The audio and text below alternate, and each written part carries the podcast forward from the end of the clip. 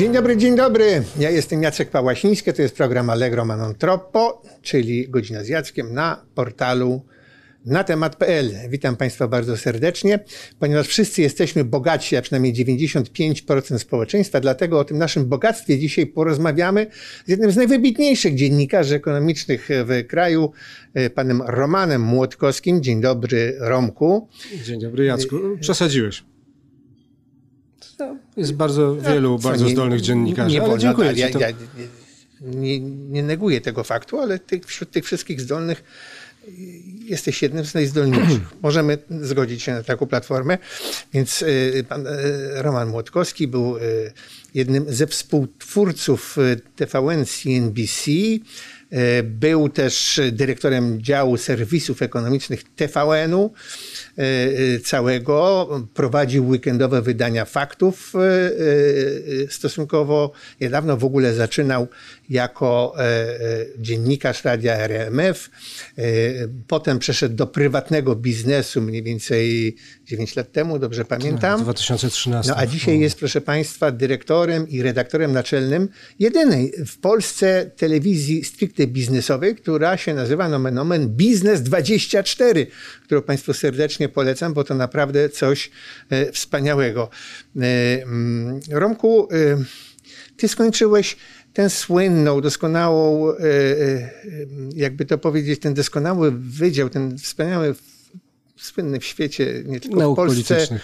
Nie, nie, prawa na ujocie. Nie, nauk politycznych na Uniwersytecie Warszawskim. Ale prawo na ujocie studiowałeś. Studiowałem, byłem w nim absolutnie zakochany i kiedy już zaczynało wyglądać na to, że je skończę, to Grzegorz Miecugow zadzwonił do mnie i powiedział, że bardzo potrzebuje, żebym był w Warszawie.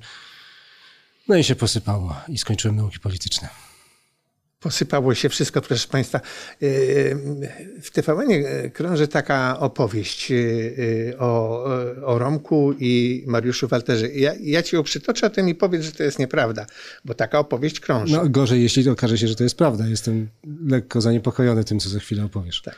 Że na jednym z pierwszych zebrań przed powstaniem, przed uruchomieniem TVN24 Mariusz Walter zgromadził grono znakomitych dziennikarzy i wyznaczał, kto się będzie czym zajmował i wskazał na Romana Młotkowskiego, a pan się będzie zajmował biznesem.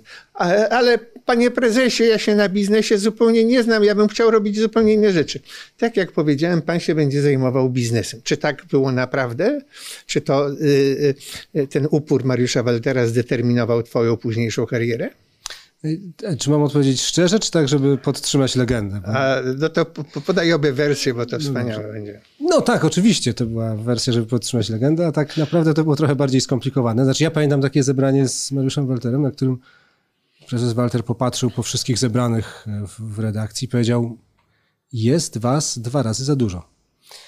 Eee, natomiast ze mną było tak, że ktoś musiał poprowadzić taki program Fakty Ludzie Pieniądze. I chyba tylko ja nie wiedziałem, że tego się nie da zrobić z racji krótkiego doświadczenia telewizyjnego. I kiedy ten sam Grzegorz Miecugow zaproponował, żebym się tym zajął, to ja w swojej naiwności, nie do końca wiedząc, na co się porywam, powiedziałem, nie, no jasne, oczywiście, dlaczego nie. No i potem... I tam e, miała być rada programowa, bo to jest najsmaczniejsza historia. Tam miała być rada programowa. Ona się miała składać y, z szeregu redaktorów naczelnych znakomitych gazet i szefów działów ekonomicznych. I kiedy zostało już pięć dni do pierwszej emisji, żadna rada się nie zebrała i ci szefowie działów ekonomicznych niespecjalnie byli zainteresowani jakąkolwiek rozmową o czymkolwiek, Maciej Sojka i ja y, zrobiliśmy po prostu pierwsze wydanie tego programu i tak już się dalej potoczyło. I tak już zostało. Ale w każdym razie y, cały ten przypadek doprowadził do tego, że chyba żaden inny dziennikarz ekonomiczny nie dostał takiej lawiny nagród dziennikarskich, jakie dostał Roman Łotkowski. Już cytuję. Bazar w kategorii najlepszy magazyn ekonomiczny, nagroda imienia Władysława Grabskiego, nagroda imienia Dariusza Fikusa, nagroda Kisiela, nagroda Grand Press, a to e, w środowisku dziennikarskim jest bodaj najbardziej prestiżowa, chociaż niekoniecznie, no dobrze, to nie będę kontynuował. E, Nagroda było dawno. Konfederacji Pracodawców Polskich Wektor. E, Pan Roman Młotowski jest bardzo e, skromnym człowiekiem, dlatego będzie starał się umniejszyć wartość tych nagród, ale proszę mi wierzyć, że każdy dałby sobie uciąć nie jeden palec, nie jeden dziennikarz ekonomiczny, e, za to, żeby dostać połowę tych nagród. Serdeczne gratulacje. Raz jeszcze spóźnione, tym niemniej serdeczne, bo rzeczywiście serdecznie sporo tych nagród dziękuję. było jakiś czas temu. A ja jeszcze, proszę Państwa, dodam tylko, że byłem świadkiem, o tutaj tak, trzy osoby stały. Stał Roman Młotkowski, stałem ja i stał Donald Tusk i Donald Tusk mówił do Romana Młotkowskiego, Panie redaktorze, ja oglądam tylko pańską telewizję, oglądam tylko CNBC, TVN CNBC, bo wszystkie inne to zawracanie głowy. Pamiętasz ten epizod? W URM-ie? Czy jak ktoś tam nie, nazywa, KPRM-ie? Nie, nie, nie. Nie, pamiętasz? Nie, nie. Zostały mi za to takie wspomnienia ze z takich spotkań, na których, na które byli dziennikarze zapraszani przez ministrów niektórych. Potem pojawiały się e, artykuły na przykład oparte na nieoficjalnych e, e, z tego, co było na tym spotkaniu, a potem rząd się kategorycznie wypierał tych jakichś niesprawdzonych informacji i to się tak kilka razy powtarzało i zachodziłem w głowę, jak to jest możliwe, że to się tak odbywa. To, to mi zostało. No, bo ta- wtedy ta- jeszcze byłeś młodym, spotkania- niedoświadczonym dziennikarzem, to cię trochę usprawiedliwia. No ale generalnie rzecz biorąc, zasada jest taka, że z prywatnych spotkań z politykami raczej się, chyba że cię o to wyraźnie poproszą, nie. Nie, nie, bo one były na, nie, na anonimowych źródłach, więc tam, no ale rozumiesz, także Ja, ja, ja doskonale rozumiem, tak. E, A e, jak już wspomniałem, teraz Roman Młotkowski jest szefem jedynej e, polskiej telewizji ekonomicznej Biznes 24, która dociera ponoć do prawie dwóch milionów widzów miesięcznie. miesięcznie. Tak. Jesteśmy bardzo niszową telewizją dla bardzo niszowej publiczności i mamy taką strategię, która zakłada, że będziemy mieli zawsze bardzo e, niską strukturę kosztową, płaską, bez overheadów, bez e, prezesów, e, sekretarek, Overheadów uwagę. zarządów i innych tego typu historii. Każdy musi być zaangażowany w działalność operacyjną na co dzień, e, dzięki czemu, mimo że będziemy mieli zawsze bardzo mało widzów z punktu widzenia dużych stacji telewizyjnych, e, będziemy w stanie prowadzić rentowny, opłacalny biznes. E, Wykonując też misję, która wydaje, która wydaje mi się jest, jest tego warta. Best wishes. Ym, Zabrzmiało groźnie. Nie, nie, nie, nie. Brzmiało życzliwie. E, Proszę Państwa, teraz przechodząc do Adremu, jak to się ładnie mówi, e, czyli do powodu, dla którego 95% polskiego społeczeństwa jest bogatsze, albo przynajmniej będzie, e, no to a propos tych 95%, to zaledwie 2% Polaków uważa, że właściwie wszystko rozumie z polskiego ładu. E, Tak wynika z e, niedawno przeprowadzonego sondażu. A czy ty, wybitny dziennikarz ekonomiczny, zaliczasz się do tych 2%, które zrozumiały wszystko z polskiego ładu?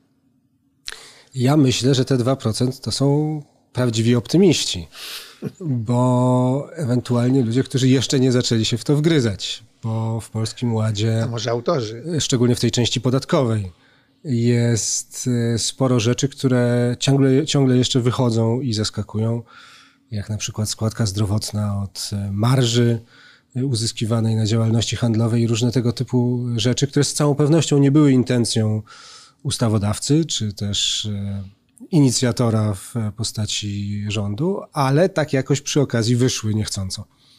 I teraz wszystkich zaskakują. 38% powiedziało, właściwie nic nie rozumiem z polskiego ładu.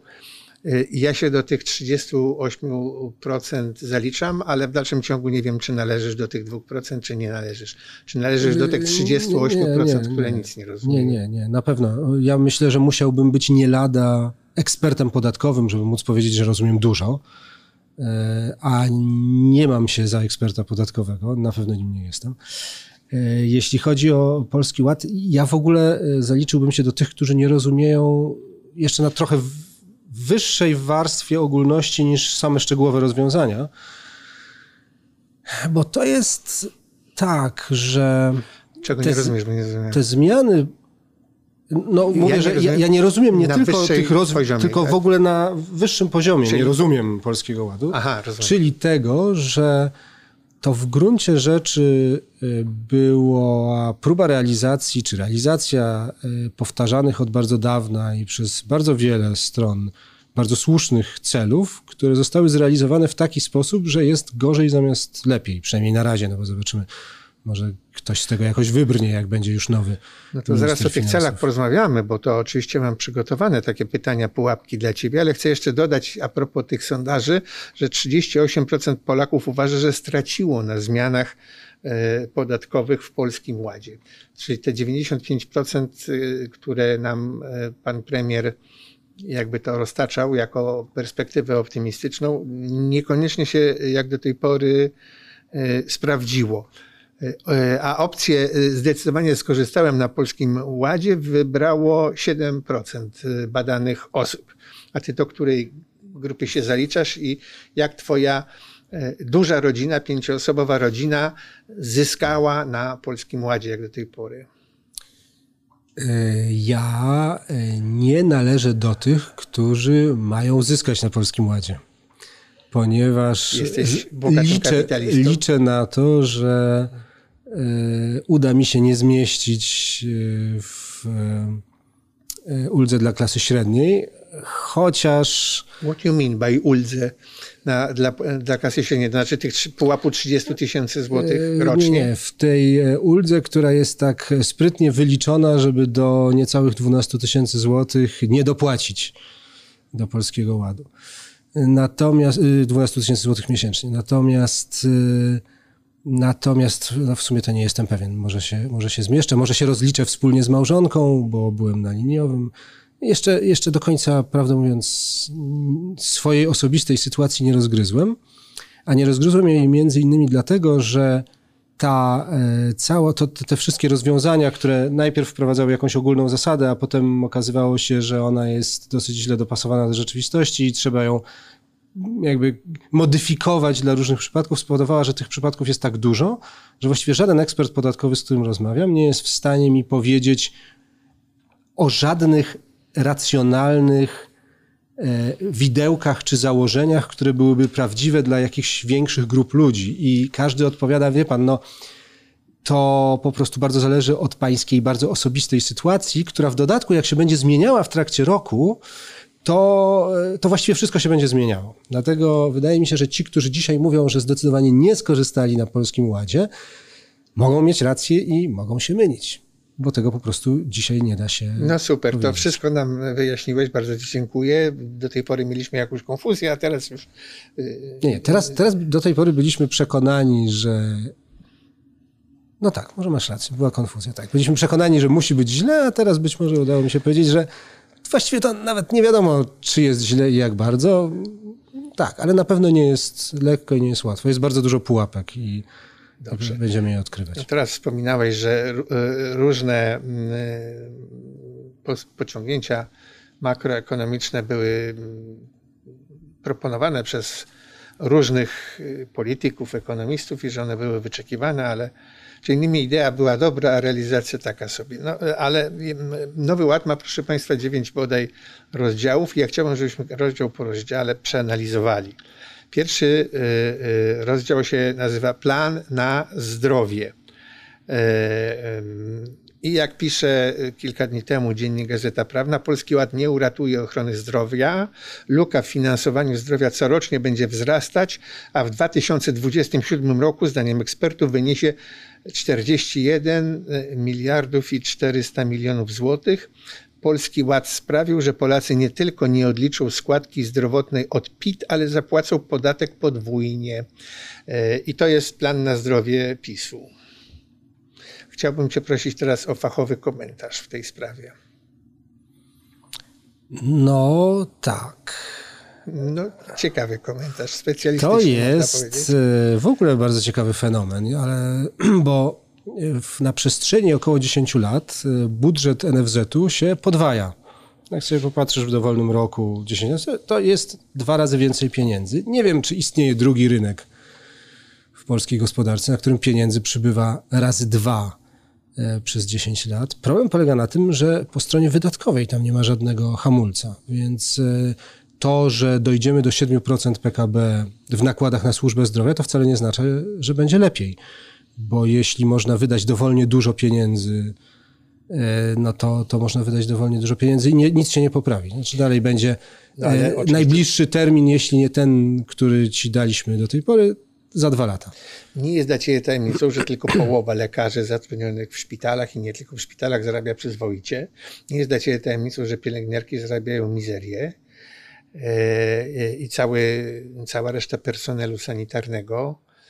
No to jest bida z nędzą, Ale- jakby to powiedzieć, a generalnie rzecz biorąc wydajność polskiej służby zdrowia jest kwestionowana przez wielu, zwłaszcza tych, którzy muszą z niej korzystać. Tak, e, a wyniki, jeśli byśmy zmierzyli efektywność polskiej służby zdrowia, na przykład tym, co mamy teraz, czyli COVID-em i opieką, no to mamy bardzo wyraźnie wyższą umieralność e, niż e, e, na przykład w Niemczech czy we Francji. No średnia I- światowa generalnie tak. I jednocześnie y, mamy ogromne, niemal niewyczerpane zasoby, które są przeznaczane finansowo na to, co pokazuje tylko, że wydawanie dowolnie dużych pieniędzy do niczego nie prowadzi.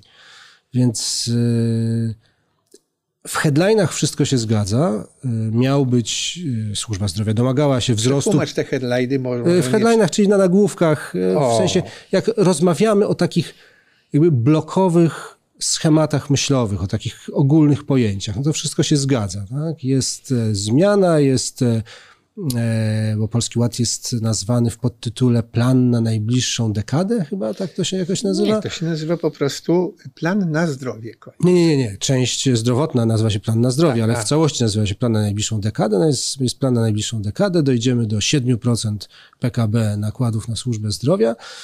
Fantastycznie, tylko zwiększanie nakładów na służbę zdrowia niczego w tej służbie zdrowia nie zmienia. Znaczy są tacy, którzy Nie, świetnie zmienia, w niej zarabiają. Zmienia, Romku, zmienia, dlatego że mm, jak wiesz, ja mieszkałem długo za granicą i kiedy z tej zagranicy tutaj w połowie e, lat 2000 przybyłem, to uznałem, że polska służba zdrowia jest znacznie lepsza niż Włoch, w których mieszkałem przez 30 lat wcześniej. E, A teraz absolutnie bym niczego takiego nie stwierdził, wręcz przeciwnie. E, Służba zdrowia we Włoszech poprawiła się radykalnie, radykalnie, ale począwszy od programów nauczania na e, wydziałach medycyny, wszystkich możliwych akademii i uniwersytetów, skończywszy na wyposażeniu szpitali, i przede wszystkim na traktowaniu pacjenta, który przestał być numerem, przestał być pacjentem, a zaczął być człowiekiem. E, przestało się leczyć schorzenie, a zaczęło się leczyć człowieka. To zasadnicza przemiana. A u nas nastąpił w tej dziedzinie regres, ale on e, postępuje w ostatnich latach bardzo szybko, mam wrażenie. Czy potrafisz jakieś przyczyny tego wskazać? Mimo wzrostu nakładów, o których wspominasz.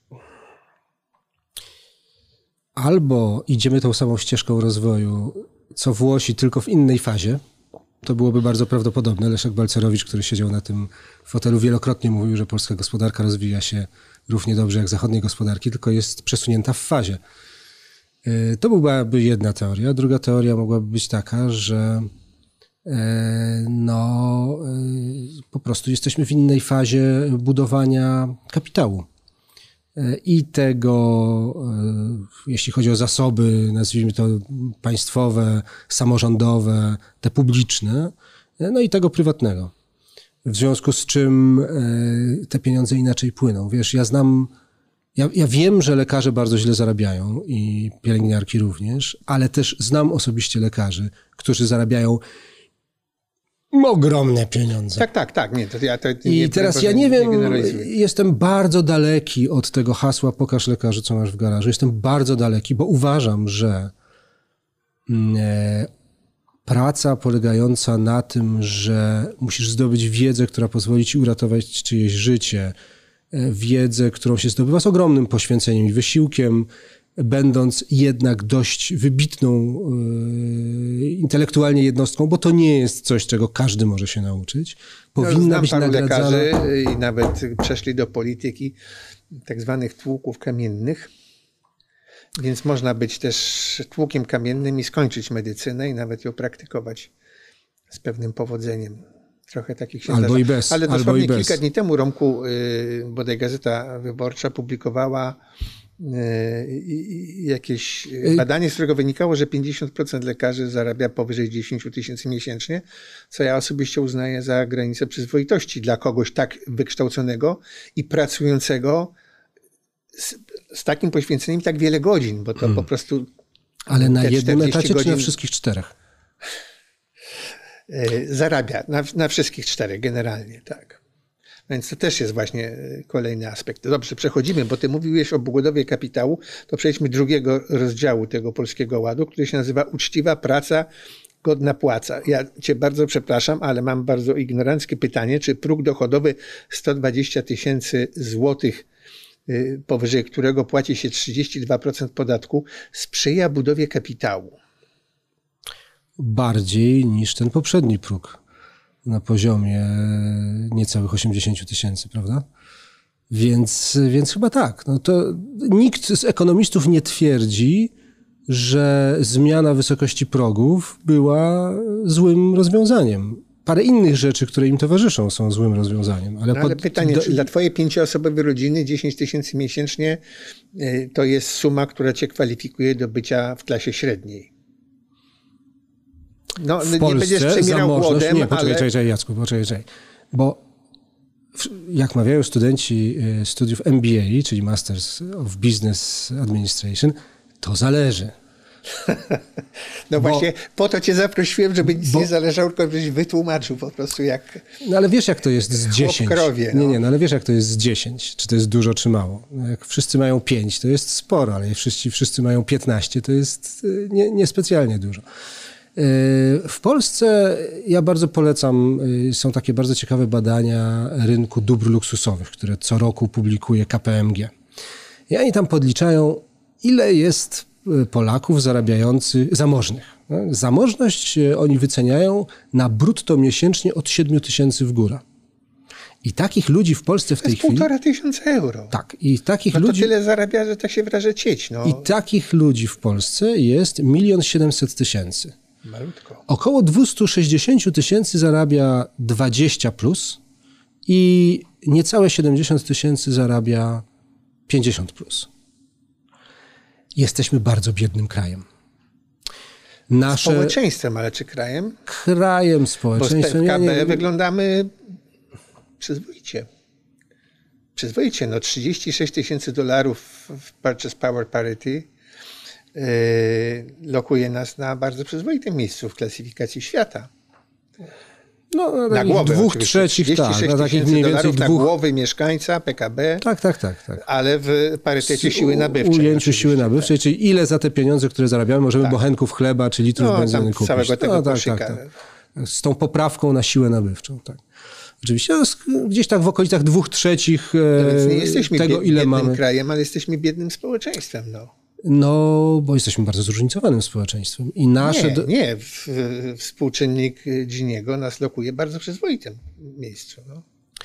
Przepraszam cię, ale naprawdę dość wysoko. No. To Tak, no, zróżnicowanie w, w innych krajach jest znacznie większe niż w Polsce. ale może te grupy, mo, może e, góra-dół jest e, większa, ale stopień e, wchodzenia w górę jest e, No tak, ale mówi się, że ideałem społeczeństwa jest to, kiedy klasa średnia to jest 90%, 5% zarabia krocie, 5% jest poniżej granicy ubóstwa. I że to jest ideał, do którego powinny dążyć wszystkie społeczeństwa, jak my się znajdujemy. no to my mamy jakieś 4% ludzi, którzy są zamożni. Ale zamożni to jest ta, powiedzmy, klasa średnia, więc... y, Wyższa średnia, no tak. No wyższa średnia, no, sam nie wiem jak to określić, bo wiesz, bo powiedziałem, że to wszystko zależy, bo zdaje się, że y, europejska średnia płaca to wciąż jest y, około y, w przeliczeniu naszych 12 tysięcy złotych, prawda? No tak, nie Więc, mówimy o więc, więc, Luksemburgu, zaczynamy być, tak. więc zaczynamy być y, zamożni w Polsce na poziomie mniej więcej dwóch trzecich średniej europejskiej pensji, tak? Średniej unijnej pensji. No więc, więc wiesz, więc No, średnia pensja w Polsce to jest 5 tysięcy, to, to jest... e, A już sześć nawet. Nie, nie, nie, 5300 dzisiaj, dzisiaj zeszły nowe dane. No, po urealnieniu. e, dla pracodawcy nieco ponad 8. No tak. No, Jak a to jest, ubruttowienie. Tak, to, to, to jest inna, nie, inna, inna kwestia. Y, Koszty. Zaraz do E, tego inne- dojdziemy, bo to nie- przewiduje inny punkt tego, te, tego ładu. No ale Inna, nie inna, ale to jest inny wymiar tych 30 tysięcy kwoty wolnej, która była postulowana. E, znaczy, podniesienie kwoty wolnej było postulowane od dawna i było taką dyskusją ekonomistów, że trzeba by to zrobić, a że w Anglii większość Polaków nie zapłaciłaby w ogóle podatków, bo byłaby, w, mieściłaby się w kwocie wolnej i tak dalej, i tak dalej. No tak, no ale to, to, to, to trąci, trochę, trąci trochę populizmem, bo tutaj jednak ta parytet siły nabywczej zawsze trzeba brać pod uwagę, ale u nas tutaj y, proporcje cen do zarobków y, zmieniły się drastycznie w ciągu ostatniego roku czy dwóch. Innymi słowy, ceny y, bardzo podskoczyły. Dojdziemy do tego, dobrze.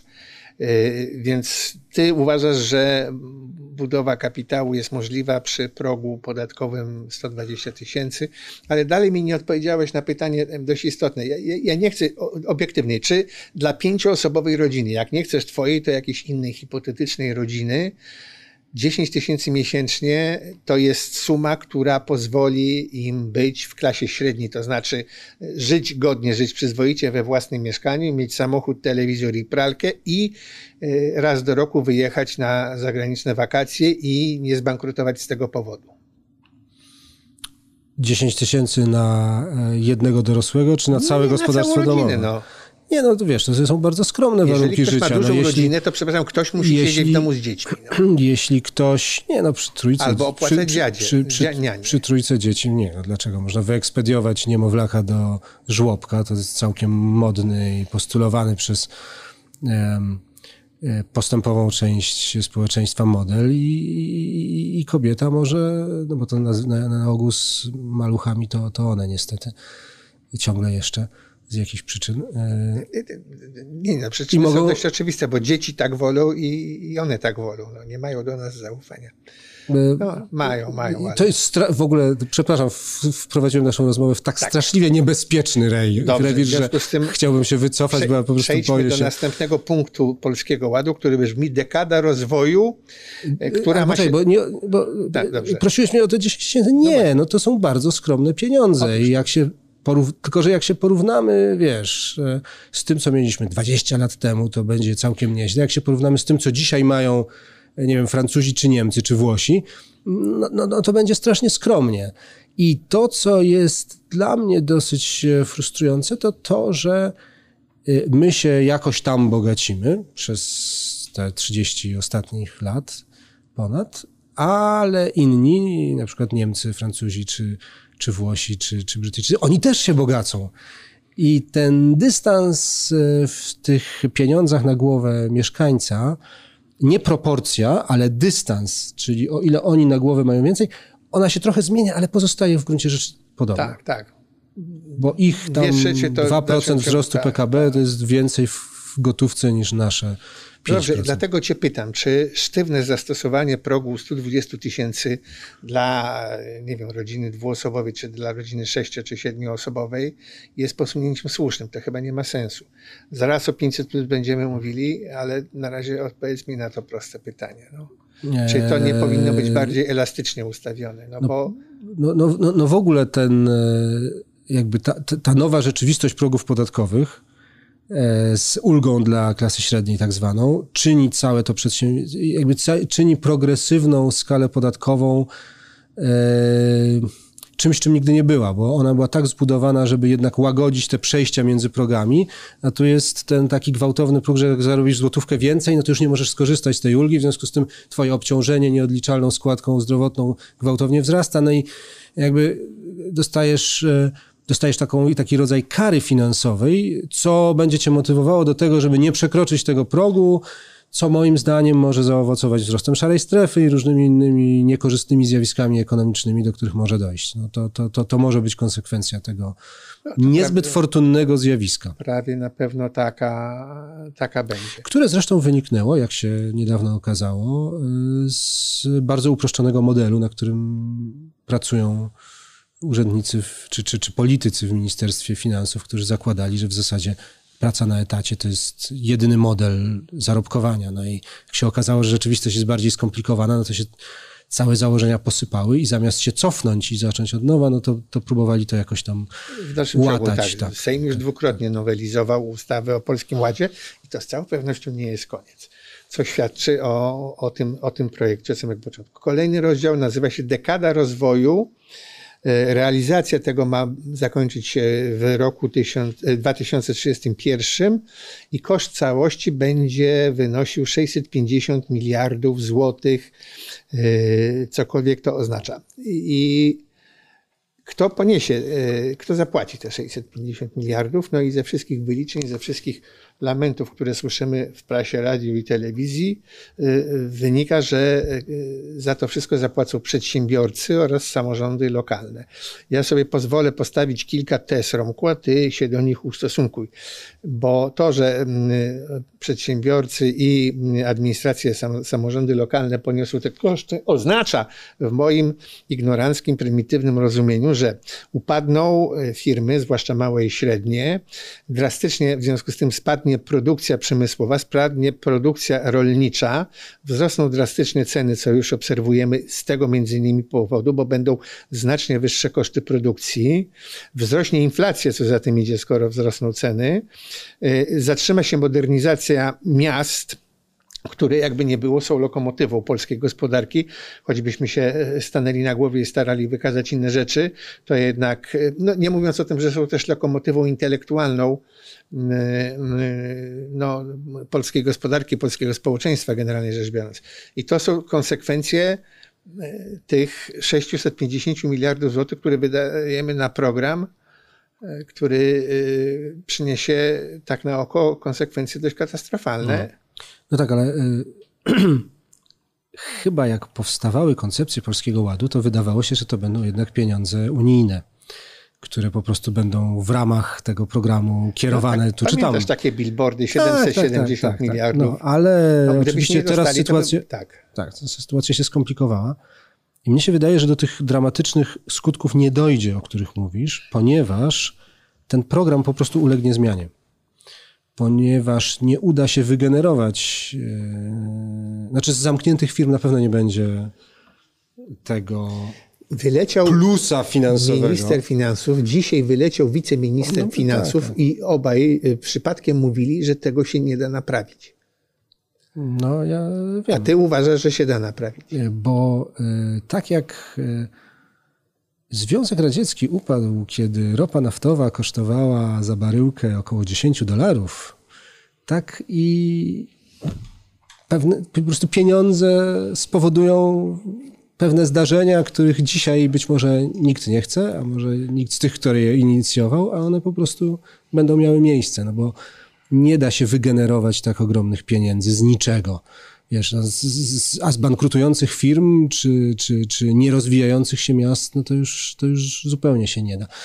Mechanizm finansowania rozwoju takich inwestycji, o których mówimy, no to są po prostu pieniądze w dyspozycji rządu czy samorządów e, na to, żeby inwestować w drogi, e, szkoły, szpitale, innego typu Na przykład e, wojsko, to przedsięwzięcia. jest całkiem no, może, aktualne. może, może i wojsko. Chociaż I- dostarczyliśmy Putinowi i całej reszcie świata y, szczegółowy wykaz stanu posiadania naszego wojska parę tygodni No. Tak, tak. temu. Jest to jedno z Ale większych zarówno pan osiągnięć. minister, jak i cała reszta rządu mówił, że nic się nie stało, spokojnie. To, to.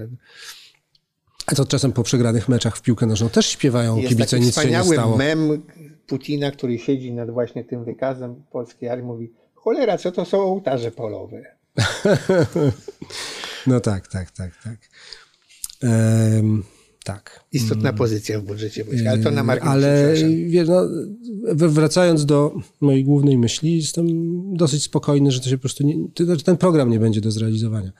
Nie, nie, nie będzie, jeśli się nie uda rządowi naprawić stosunków z Unią Europejską i pieniądze z e, perspektywy e, unijnej i z e, tak zwanego KPO jednak nie przypłyną, no to, to, no to po prostu nie będzie tych, tej dekady rozwoju. Czy w tym kontekście Polski Ład bez dotacji z Unii Europejskiej spowoduje katastrofę gospodarczą w Polsce? wydaje mi się, że raczej nie będzie tych wszystkich, realizacji tych wszystkich projektów, które są w Polskim Ładzie. Ale ktoś będzie musiał wyjść, powiedzieć, przepraszam, tfu, tfu, tfu, pomyliliśmy się, cofamy, wracamy. No bo to trzeba przejechać po tym buldożerem i zbudować pewnie- od nowa no ewentualną wiesz, taką reformę. Ale to nie będzie pewnie jedyny e, program rządowy, który jakoś tak się gdzieś rozejdzie. No, było trochę takich e, programów. E, oczywiście najlepiej pamiętamy te z ostatnich lat, więc e, najprościej by by było. Jakaś przyczyna tego, że to wymienić. pamiętamy jest. No, Tak, no bo to są ostatnie lata, między innymi. między dlatego. innymi. Dobrze, bardzo to... E, ale dyplomatycznie ująłeś. jestem głęboko przekonany, że no po prostu nie będzie niefinansowalnych inwestycji, bo e, nawet gdyby były to mm, no po prostu no, no nie da się zapłacić pieniędzmi, których nie ma. No to, to, to, jest, to, jest, to jest relatywnie Chyba, że jest to gospodarka proste. socjalistyczna, to wtedy się da, ale dobrze. No tak, ale to- To, to był taki, taka wrzutka. Przejdźmy do Wiesz, następnego twierdził rozdziału, bo czas leci. Co? No, że sumą wszystkich innowacji musi być komunizm, bo jak nie będzie marży na niczym, to tylko państwo będzie mogło wykonywać I do tego pytania dojdę pod koniec, bo tutaj to się, to się zdecydowanie ma do Polskiego Ładu. Yy, Kolejny rozdział, proszę Państwa, to jest rodzina i dom w centrum życia. Yy, A to obejmuje między innymi zapewnienie e, przez państwo do 100 tysięcy złotych wkładu własnego na kredyt mieszkaniowy. No, kredyty podrożały w ciągu ostatnich tygodni, a nawet dni zdecydowanie. Raty kredytów podskoczyło 40%, a to może być e, dramatem dla wielu rodzin, autentycznym dramatem. Ale za to jest pozwolenie na budowę domków do 70 metrów kwadratowych i ja chciałbym zapytać, kto się pomieści w 70 metrach kwadratowych, bo to przypomina budownictwo gomułkowskie M3 Yy, i umorzenie kredytów mieszkaniowych do 150 tysięcy złotych w zależności od liczby dzieci w rodzinie. Yy, I teraz tak, przy pozwoleniu na budowę domów do 70 metrów kwadratowych rząd nie pomyślał o tym, żeby zawiadomić y, o tym banki i firmy ubezpieczeniowe. W związku z tym, jak wybudujesz dom, jak będziesz chciał wybudować dom do 70 metrów kwadratowych, to nie dostaniesz na to kredytu, bo kredyt się wydaje na podstawie pozwolenia na budowę, którego tutaj nie potrzeba. I banki tutaj nie, nie, nie słuchają w ogóle. Rząd może sobie coś mówić, dopóki Czyli- my nie dostajemy czarno na białym, to nie dostaniecie kredytu bez pozwolenia na budowę. Czy, czy, czyli jak powiem, Firmy ubezpieczeniowe nie ubezpieczą twojego domu, nie ponieważ nie masz pozwolenia na budowę. wiesz co, ale jesteś pewien? Jestem. Yy, mogę Bo już, były, zaraz. bo, yy, już by, bo już od jakiegoś czasu jest taki tryb, e, w którym dom jednorodzinny możesz budować na zgłoszenie. 35 by- do 35 Nie, nie, nie, nie, nie, teraz Taki, taki, taki, taki normalny. A, bo tam jest termin zawity. Przepraszam, czyli to jest takie pozwolenie na budowę, które dostajesz, e, ponieważ urząd nie podjął żadnego działania. No tak, tak. Okej, tak. No to jest pewna różnica. Wiesz co, no, no to przecież są tysiące poprawek do różnych przepisów rocznie Polsce. To jaki jest problem, żeby uchwalić taką poprawkę do prawa bankowego? Przecinek i jeśli jest w trybie tam artykułu ustawy, no to No dobrze, na razie nie ma, co wprowadziło dość spory chaos. Ludzie się masowo wycofują z pomysłów. Yy, Też był artykuł kilka dni temu w tej sprawie i też bodaj wyborczej, że ludzie się masowo wycofują, ponieważ już w gminie okazuje się, że budowa domku bez yy, pozwolenia na budowę jest praktycznie niemożliwa, a na, z całą pewnością droga jest z całą pewnością niezwykle uciążliwa, właśnie dlatego, że trzeba wszystko zbudować za swoje, etc., etc. No a No na te- dodatek jeszcze jest sprawa kierownika budowy, bez którego masz prawo budować teoretycznie, no ale wtedy niech się skaleczy w palec jakikolwiek robotnik, który przyjdzie, to ty ponosisz za to materialną odpowiedzialność, etc., etc. Więc cała po prostu linia przeszkód, co No świadczy o tym, że człowiek, który uchwalał to prawo, absolutnie nie zdawał sobie sprawy z tego, co pisze i co mówi. Możesz, teraz te- nie wiem, Przejść czy pójść, następnego nie, pytania? nie, nie wiem, czy pójść w żarty, czy, czy, czy, czy, czy podejść poważnie. Allegro ma non troppo, bądź. Eee, rozbawiony, acz nie za bardzo. No właśnie. No więc dlatego właśnie nie wiem, czy się pozostać przy rozbawieniu, czy, czy, czy, czy, No wiesz, możesz budować sam, wtedy tylko ty się skaleczysz, a to twoja budowa, więc twój problem, tak? To jest punkt pierwszy. Ja przepraszam, co innego studiowałem. Ja bym bardzo chciał zbudować sam, ale nie umiałbym. A wiesz, że... Y, nie chciałbym odsłaniać zbyt wielu tajemnic rodzinnych, ale odkryliśmy niedawno, właściwie moja żona odkryła, że te prace budowlane są łatwiejsze niż by się wydawało. Wiem, zdarzało mi się yy... budować różne rzeczy, więc y, niektóre rzeczy można samemu zrobić, jak się ma zdrowy kręgosłup, niektórych innych nie. Jednak potrzebny jest yy. specjalista. No, na, na hydraulikę myślę, że nawet twoja żona by się nie porwała. Ja tu się mylisz, bo... No dobrze, twoja żona ma nadzwyczajne zdolności, moja by się z całą pewnością nie porwała i ja też nie, ja chociaż też potrafię dłubać przy rurach. Ja też bym się nie porwał. Nie, nie, no ale wiesz... Y, y, bo, bo, zmierzam trochę jeszcze w inną stronę, która być może usatysfakcjonuje cię bardziej. Wyciągnę taką ulgę, którą y, żartobliwie nazwano pałacykowy plus. Mm, skądinąd bardzo słuszne rozwiązanie, żeby było duże wsparcie dla osób czy firm, które inwestują pieniądze w ratowanie zabytkowej tkanki. To wcale nie. Absolutnie ale, słusznie, a to jest ale absolutnie słuszne. E, pojawia się z nienacka, nie wiadomo dlaczego, być może dla kogoś. I trochę jest tak z tymi domami 70-metrowymi, że w strukturze rozwiązywania problemów mieszkaniowych e, najprawdopodobniej był jeden z mniej istotnych pomysłów i jeśli popatrzylibyśmy sobie na to, ile osób rzeczywiście sa samemu sobie te domy zbuduje w oparciu o jakieś e, gotowe projekty, gotowe projekty które w dodatku nie wiadomo, jak będą wyglądały w krajobrazie. No tak, ale tak to jest tak program dla to, emerytów to, wyłącznie, bo tylko dwie osoby w 70 metrach mogą żyć w sposób ludzki, co, no, to, a rodzina się raczej nie pomieści. To, to nie jest. Ja mieszkałem dosyć długo w domku, który był mniej więcej tej wielkości i dopóki nie było nas piątki, to w zasadzie dało się zupełnie spokojnie funkcjonować.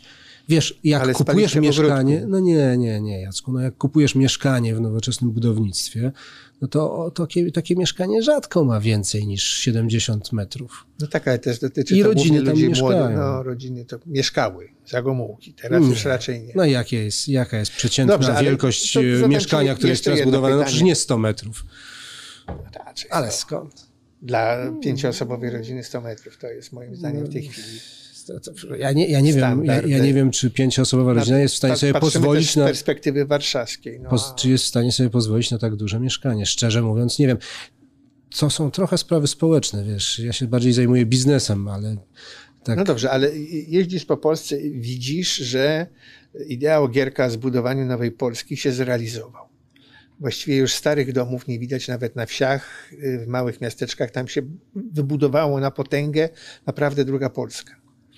Czy rzeczywiście jest w tej chwili poza dość... Warszawą, wielkimi miastami taki głód mieszkaniowy, który by y, no, jakby to zmuszał legislatora czy inicjatora, czyli rządu, rządy, do tego, żeby wprowadzać jakieś ułatwienia, a jeżeli tak, to czy to są najwłaściwsze ułatwienia?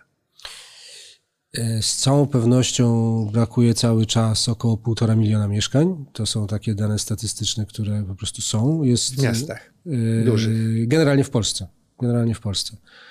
Jeśli wierzyć mającym nosa do interesów e, deweloperom, to oni widzą w tej chwili interes w budowie mieszkań w średnich i mniejszych miastach, a nie w dużych miastach. E, tam, gdzie rynki są mniej zasobne, ale też i grunty tańsze. Otóż to. No, tak. Więc e, myślę, że ten popyt rozkłada się nieźle po Polsce i może mniej dotyczy w tej chwili już Warszawy, a bardziej i Wrocławia, Krakowa, Poznania mm, e, czy Trójmiasta, a w większym stopniu e, e, właśnie takich średnich miast, jak na przykład strzelam zupełnie dla przykładu Opole. Tak? A może Skierniewice, może tego typu miejsca. Tam, Skierniewicach akurat by się ta, przydało. Tam e, tego nowego budownictwa jest stosunkowo niewiele. I tam się teraz będzie koncentrował ten e, deweloperski biznes. No świetnie. Więc natomiast Rozmawialiśmy wcześniej o 70-metrowym domu. No, mo, może fajnie, że jest trochę takiej wolności, że możesz sobie po prostu sam zbudować i w odformalizowanym modelu jeśli spełnisz tam wymogi, właśnie, że to jest taki. No tak, ale tylko, tylko to nie rozwiązuje, tak. tylko rozumiem, to, to nie rozwiązuje istoty problemu, jakim jest ogromny popyt na e, mieszkania, który wciąż w Polsce występuje. No, zwłaszcza w miastach, które są lokomotywami gospodarczymi, które mogą przestać nimi być.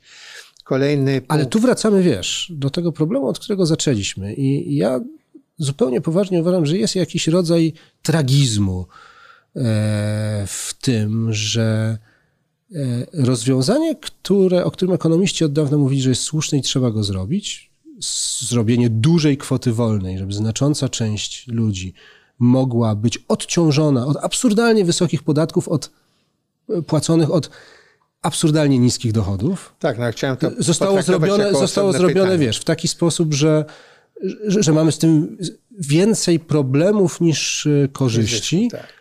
Chociaż jak patrzymy na strukturę, ilu ludzi zarabia w jakich grupach na tą piramidę, to może być tak, że my nie do końca, wiesz, tak jak sobie tutaj siedzimy w ciepłym, e, eleganckim studio przy nowoczesnym sprzęcie, nie do końca nasz odbiór rzeczywistości jest obiektywny. W sensie ona może wyglądać trochę inaczej niż nam się, niż nam się wydaje. Tak, tak. No, ja, jak mówię, no, patrzenie z perspektywy Warszawy na całą Polskę jest z gruntu niesłuszne. Absolutnie niesłuszne. Należy się tego wyzbyć.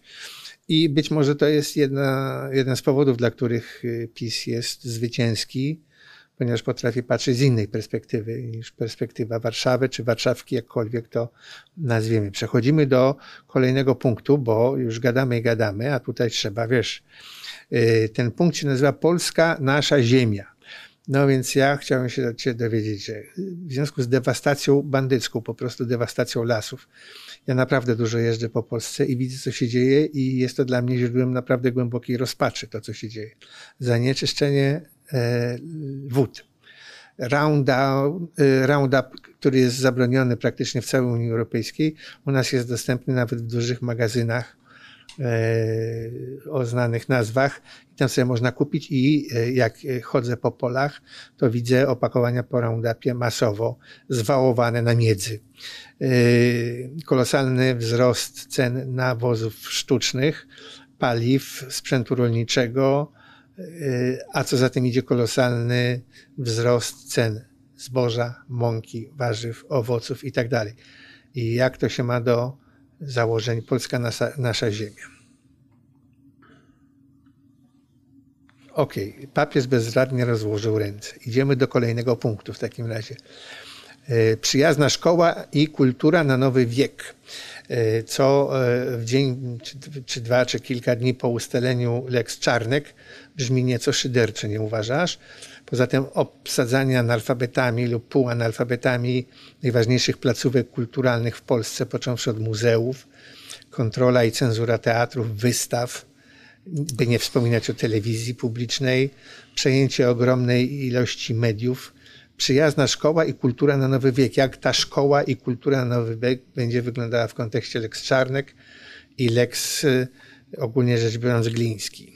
Ja mogę się tylko wypowiedzieć, bo tak, jeśli chodzi o rolnictwo, to y, nie umiałem się, jak widziałeś, wypowiedzieć, ponieważ jest dość taki dramatyczny rozjazd pomiędzy deklaracjami a rzeczywistością i jakby, i też nie do końca potrafię. Wiesz, im, im dłużej żyję, tym bardziej nic nie rozumiem. I nie rozumiem, jak możemy z jednej strony wiedzieć, że emisja zanieczyszczeń, że herbicydy, że pszczoły wymierają i tak dalej, a z drugiej strony kolejny punkt. A z drugiej strony e, prowadzić działalność rolniczą w taki sposób, jakbyśmy tego nie wiedzieli. Nie, nie, nie, nie umiem sobie z tym poradzić. E, no a ze szkołą to mogę sobie tylko poradzić, wiesz, w taki sposób, jaki rodzic, który ma dzieci w szkole, sobie radzi. Ale tutaj znowu muszę powiedzieć, że mam doświadczenia ze szkołą prywatną i te doświadczenia są podobne jak z prywatną służbą zdrowia. Uważam, że prywatna i państwowa są strasznie do siebie podobne i dalekie od ideałów. I myślę sobie, że oczywiście jest pewnym problemem kwestia regulacji, prób mm, zakładania. mm, Nie chcę używać słowa kagańca, staram się unikać silnych określeń, ale jakiegoś takich sztywnych ram mm, światopoglądowych na szkołę. Ale w gruncie rzeczy to nie tu tkwi e, chyba problem e, ze szkołą. Ja mam wrażenie, że polska Płacach szkoła niezależnie. nie? Nie wiem, być może też po części. Na pewno ludzie dobrze zarabiający są lepiej zmotywowani, chociaż moje doświadczenia menedżerskie pokazują, że tylko przez trzy miesiące, bo w czwartym już nie pamiętają, że dostali podwyżkę i gotowi są się spierać, że nigdy w życiu absolutnie nie było żadnej podwyżki. Więc e, pewnie bardziej atmosfera, warunki pracy i tego typu historie, poczucie misji, a w ogóle największym motywatorem jest poczucie misji, tego, że się zmienia świat na lepsze, to jest to, co najbardziej motywuje do pracy w gruncie rzeczy. E, Ale ja mam wrażenie, że polska szkoła prywatna czy publiczna po prostu zakłada, że to jest problem rodzica, czy dziecko coś umie. I rodzic po prostu musi ten problem, musi ten problem rozwiązać. I, I to jest główny problem ze szkołą.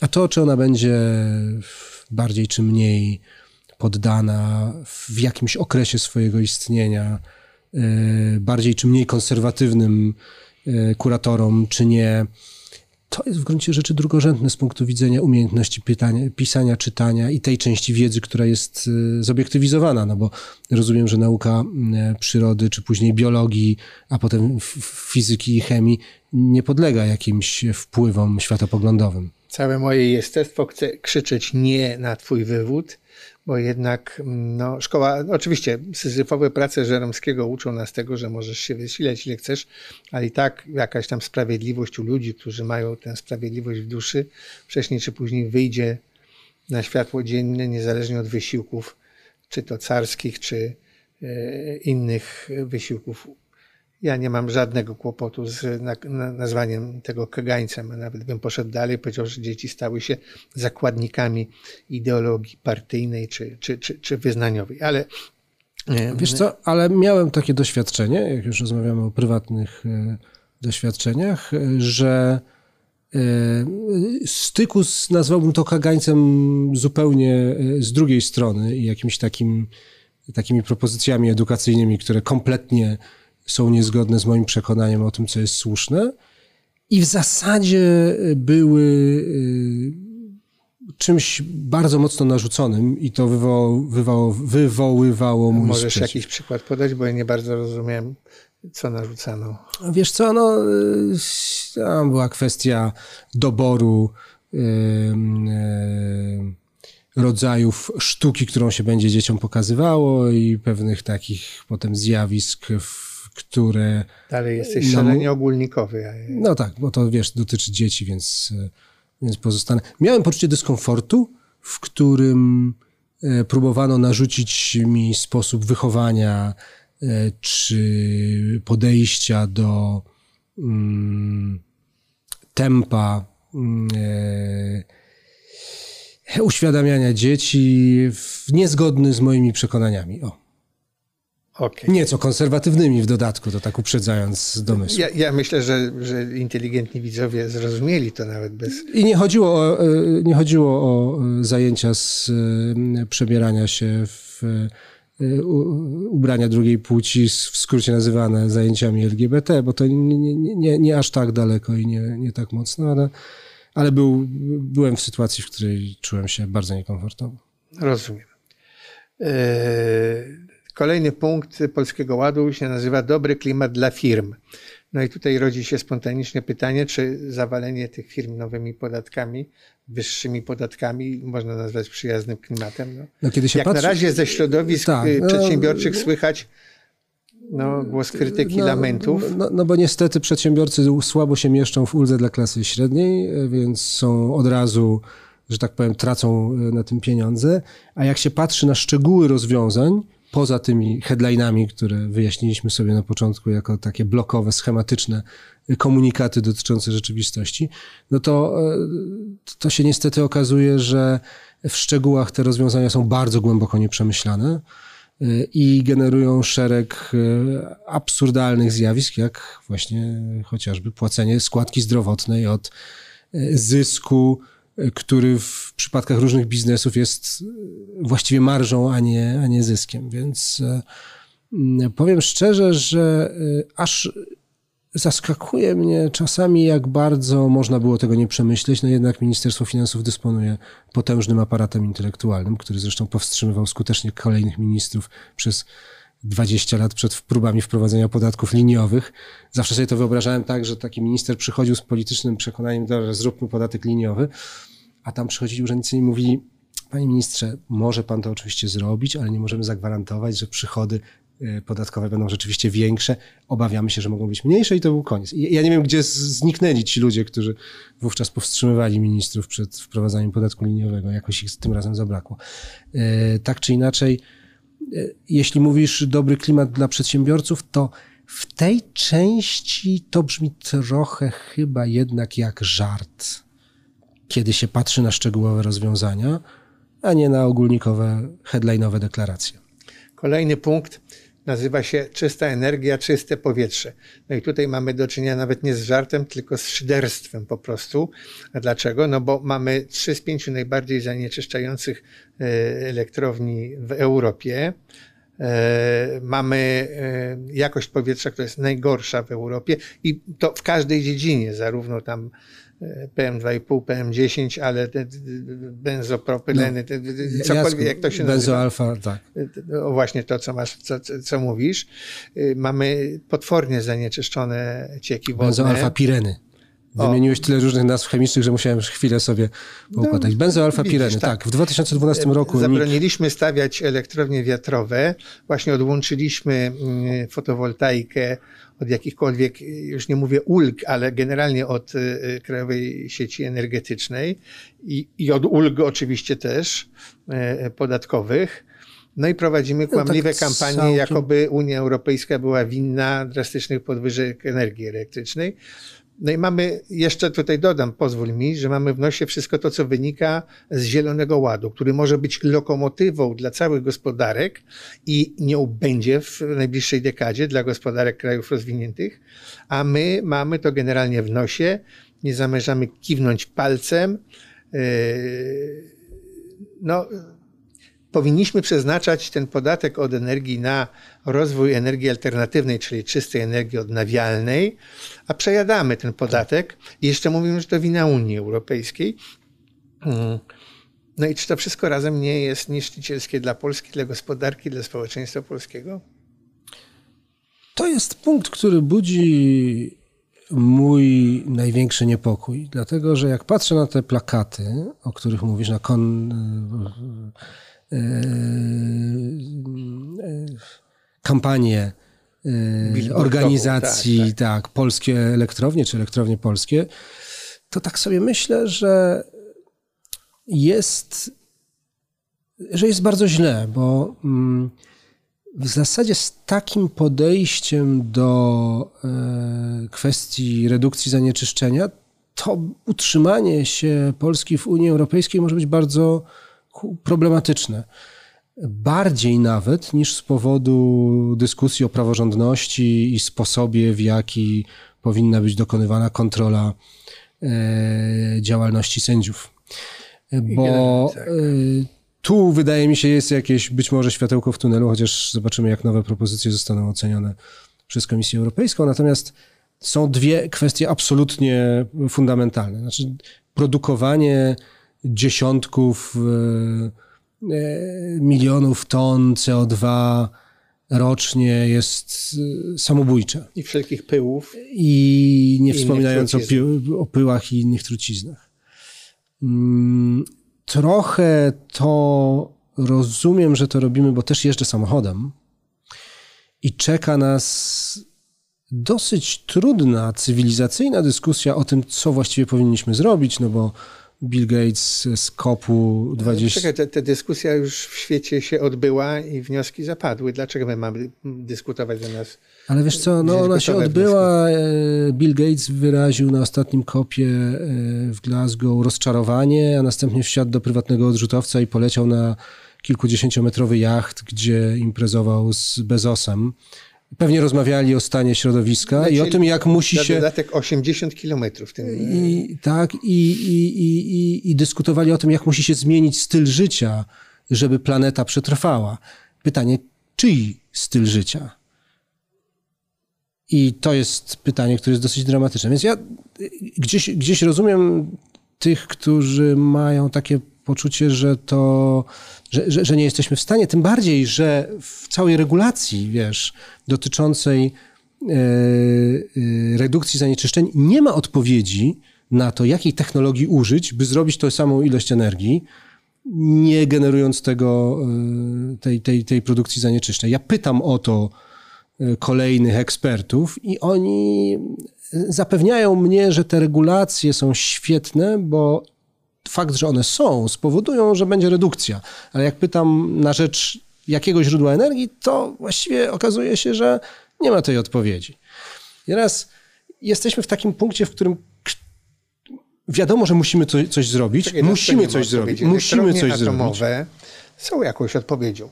A nie wiem, czy pamiętasz, że jeszcze całkiem niedawno martwiliśmy się tym, że nie ma co zrobić z odpadami e, nuklearnymi. No, będziemy się zawsze tym martwić, ale to jest jednak problem bardziej populistyczny niż rzeczywisty. No, na tyle, e, Dzisiaj istnieją technologie tyle, pozwalające przechowywać w zupełnie bezpiecznych dla ludzi miejscach głęboko pod ziemią odpady nuklearne, które się będą rozkładały swoje tam 400 tysięcy lat czy ile. I to jakby przestaje nas dotyczyć.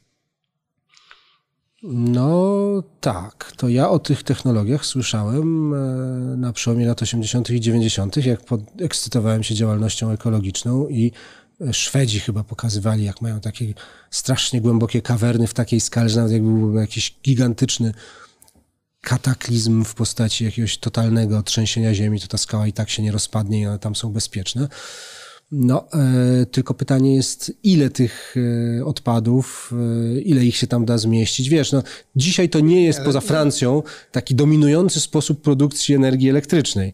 Więc gdyby cały świat, gdy, gdyby cały świat się miał na to przestawić, nie jestem Chiny do końca... się przestawiają bardzo Nie jestem pewien, na Między ile to... 2005 a 2010 zbudowali ja 30 elektrowni jądrowych, każda o mocy 30 gigawatów. E, teraz zaczynają również te kieszonkowe elektrownie jądrowe, a teraz jest, zapadła decyzja tam biura politycznego czy innego, kolejnych 60 tak. będą stawiali. I tu jest przedziwna historia, która... E, pytanie, czy jest tylko historią władza kontra społeczeństwo, czy historią wewnątrz społeczną, gdzie władza jest tylko rodzajem, wiesz, jest takim czymś, co, co pochodzi od nas jako społeczeństwa. Mamy przedsiębiorców, którzy wierzą w to, że zrobią te e, modułowe, małe reaktory. I jest szereg ekspertów na różnych politechnikach, którzy twierdzą, że to jest teoretyczna, eksperymentalna technologia, która nie jest e, w żaden sposób sprawdzona i to się raczej nie uda. No i teraz pytanie brzmi, czy na polskich e, politechnikach nikt niczego nie bada, czy też y, przekonanie o tym, że te modułowe reaktory da się zrobić. To samo dotyczy wodoru. Wiesz, e, Hyundai i Toyota mają tak. drugą generację tak. E, samochodów napędzanych ogniwem paliwowym. Drugą generację. To są samochody, które z drugiej ręki możesz w Niemczech kupić za 35 tysięcy euro i one dzisiaj, przy dzisiejszych cenach wodoru na poziomie 9,5 euro za kilogram, na którym można przejechać około 100 km, są już konkurencyjne wobec podobnej wielkości samochodów napędzanych silnikiem benzynowym. Nie dieslem, ale benzynowym.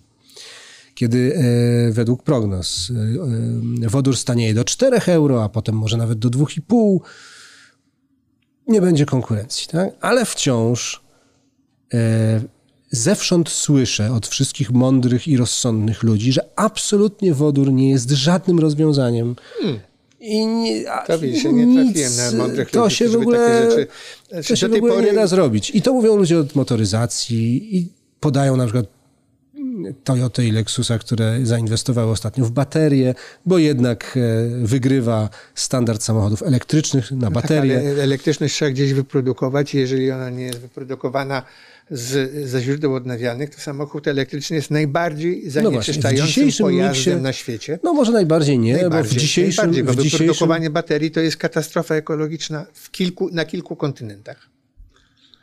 Tam, gdzie się rzadkie ziemie wydobywa, potem to trzeba przetransportować do Kanady, potem z powrotem do Chin czy Mongolii, gdzie z tego e, oczyszczonego już, prawda, litu zrobi się no, bateria, Amerykanie. potem te baterie będą musiały jeszcze dalej jechać. Sztokholmski Instytut Środowiska, najbardziej prestiżowa instytucja w dziedzinie ochrony środowiska na świecie, no, taka wyrocznia w tej dziedzinie, obliczył, że samochód osobowy elektryczny, zanim jeszcze ruszy z miejsca, to już zanieczyszczy planetę, tak jak ciężarówka Tata przez 8 lat eksploatacji. Ale y, ja zawsze Dlatego ten wodór... obiecuję sobie, że sprawdzę i ciągle nie mam czasu tego zrobić, czy te porównania obejmują cały life cycle samochodu spalinowego w porównaniu z elektrycznym, czy nie.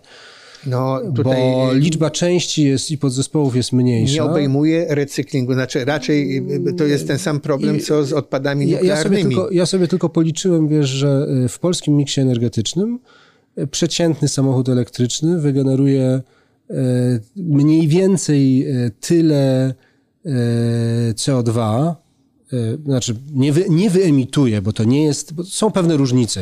Mhm. Jest lokalna emisja, w miejscu, w którym jedziesz, to też nie jest bez znaczenia, to też jest szkodliwe wbrew pozorom dla ludzi.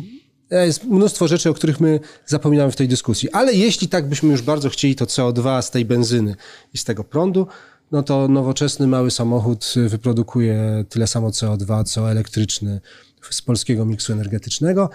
Pytanie, czy y, jak liczymy E, samochody spalinowe, czy wliczamy to CO2, które zostało wygenerowane, kiedy zamieniano ropę naftową na benzynę, kiedy transportowano? Raczej nie, bo to jest takie, to jest obliczenie pokazujące CO2 wygenerowane przez silnik w momencie, kiedy spala. Unia Europejska zrobiła takie kompleksowe badanie wtedy. Y, y, huta, y, wszystko inne, rafineria. tłocznie i tak dalej, mhm. rafineria, ale nie no, huta, A, żeby... huta w tym sensie, żeby zrobić blachę, tak, tak. Blachę i silnik, no to też trzeba odlewy, równo cuda, to wymaga ogromnych ilości energii.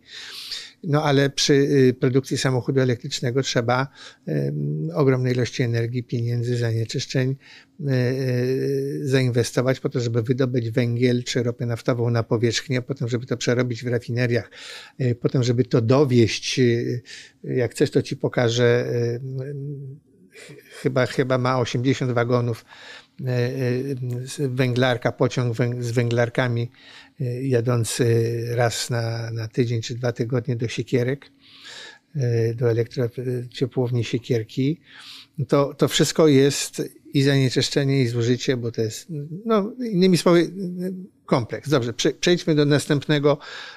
Obaj się zgadzamy co Ale do tego, tak, że tak, tu mamy jest, z tym gigantyczny to, to problem. To jest gigantyczny problem, jest ja hmm, nie chcę mówić, a nie mówiłem, bo to strasznie nieładnie jest, ale e, jak jeszcze pracowałem... Ale przyjemne. Ale no nie do końca, wiesz, właściwie no, to smutne. Takie. E, kiedy jeszcze pracowałem e, w TVN CNBC, miałem przyjemność rozmawiać z kolejnymi szefami różnych właśnie tych, tych polskich koncernów produkujących energię elektryczną. E, podpytywałem ich o innowacje, o odnawialne źródła i tak sugerowałem, że mają problem, no bo to było 2010-2012 rok, że idziemy w ścianę, że, że, że, musimy zmienić sposób produkcji energii elektrycznej i twierdzili, że absolutnie, że absolutnie nie ma takiego problemu. Podchodziłem ich od innej strony, mówiąc, że przecież nie ma marży ekonomicznej na kręcącej się turbinie, że te jakby to, to jest takie, ta energia elektryczna, ta kilowatogodzina to jest takie commodity, które już nie generuje i oni tak naprawdę uzyskiwali rentowność tych przedsiębiorstw i pewnie dalej uzyskują wyłącznie z różnego rodzaju odszkodowań za długoterminowe kontrakty, kiedyś zerwane, kolorowych certyfikatów, trochę z dystrybucji y, udaje się odzyskać, ale generalnie elektrownia nie zarabia, co jest też pewnym fenomenem współczesnej gospodarki, że, że tak się dzieje.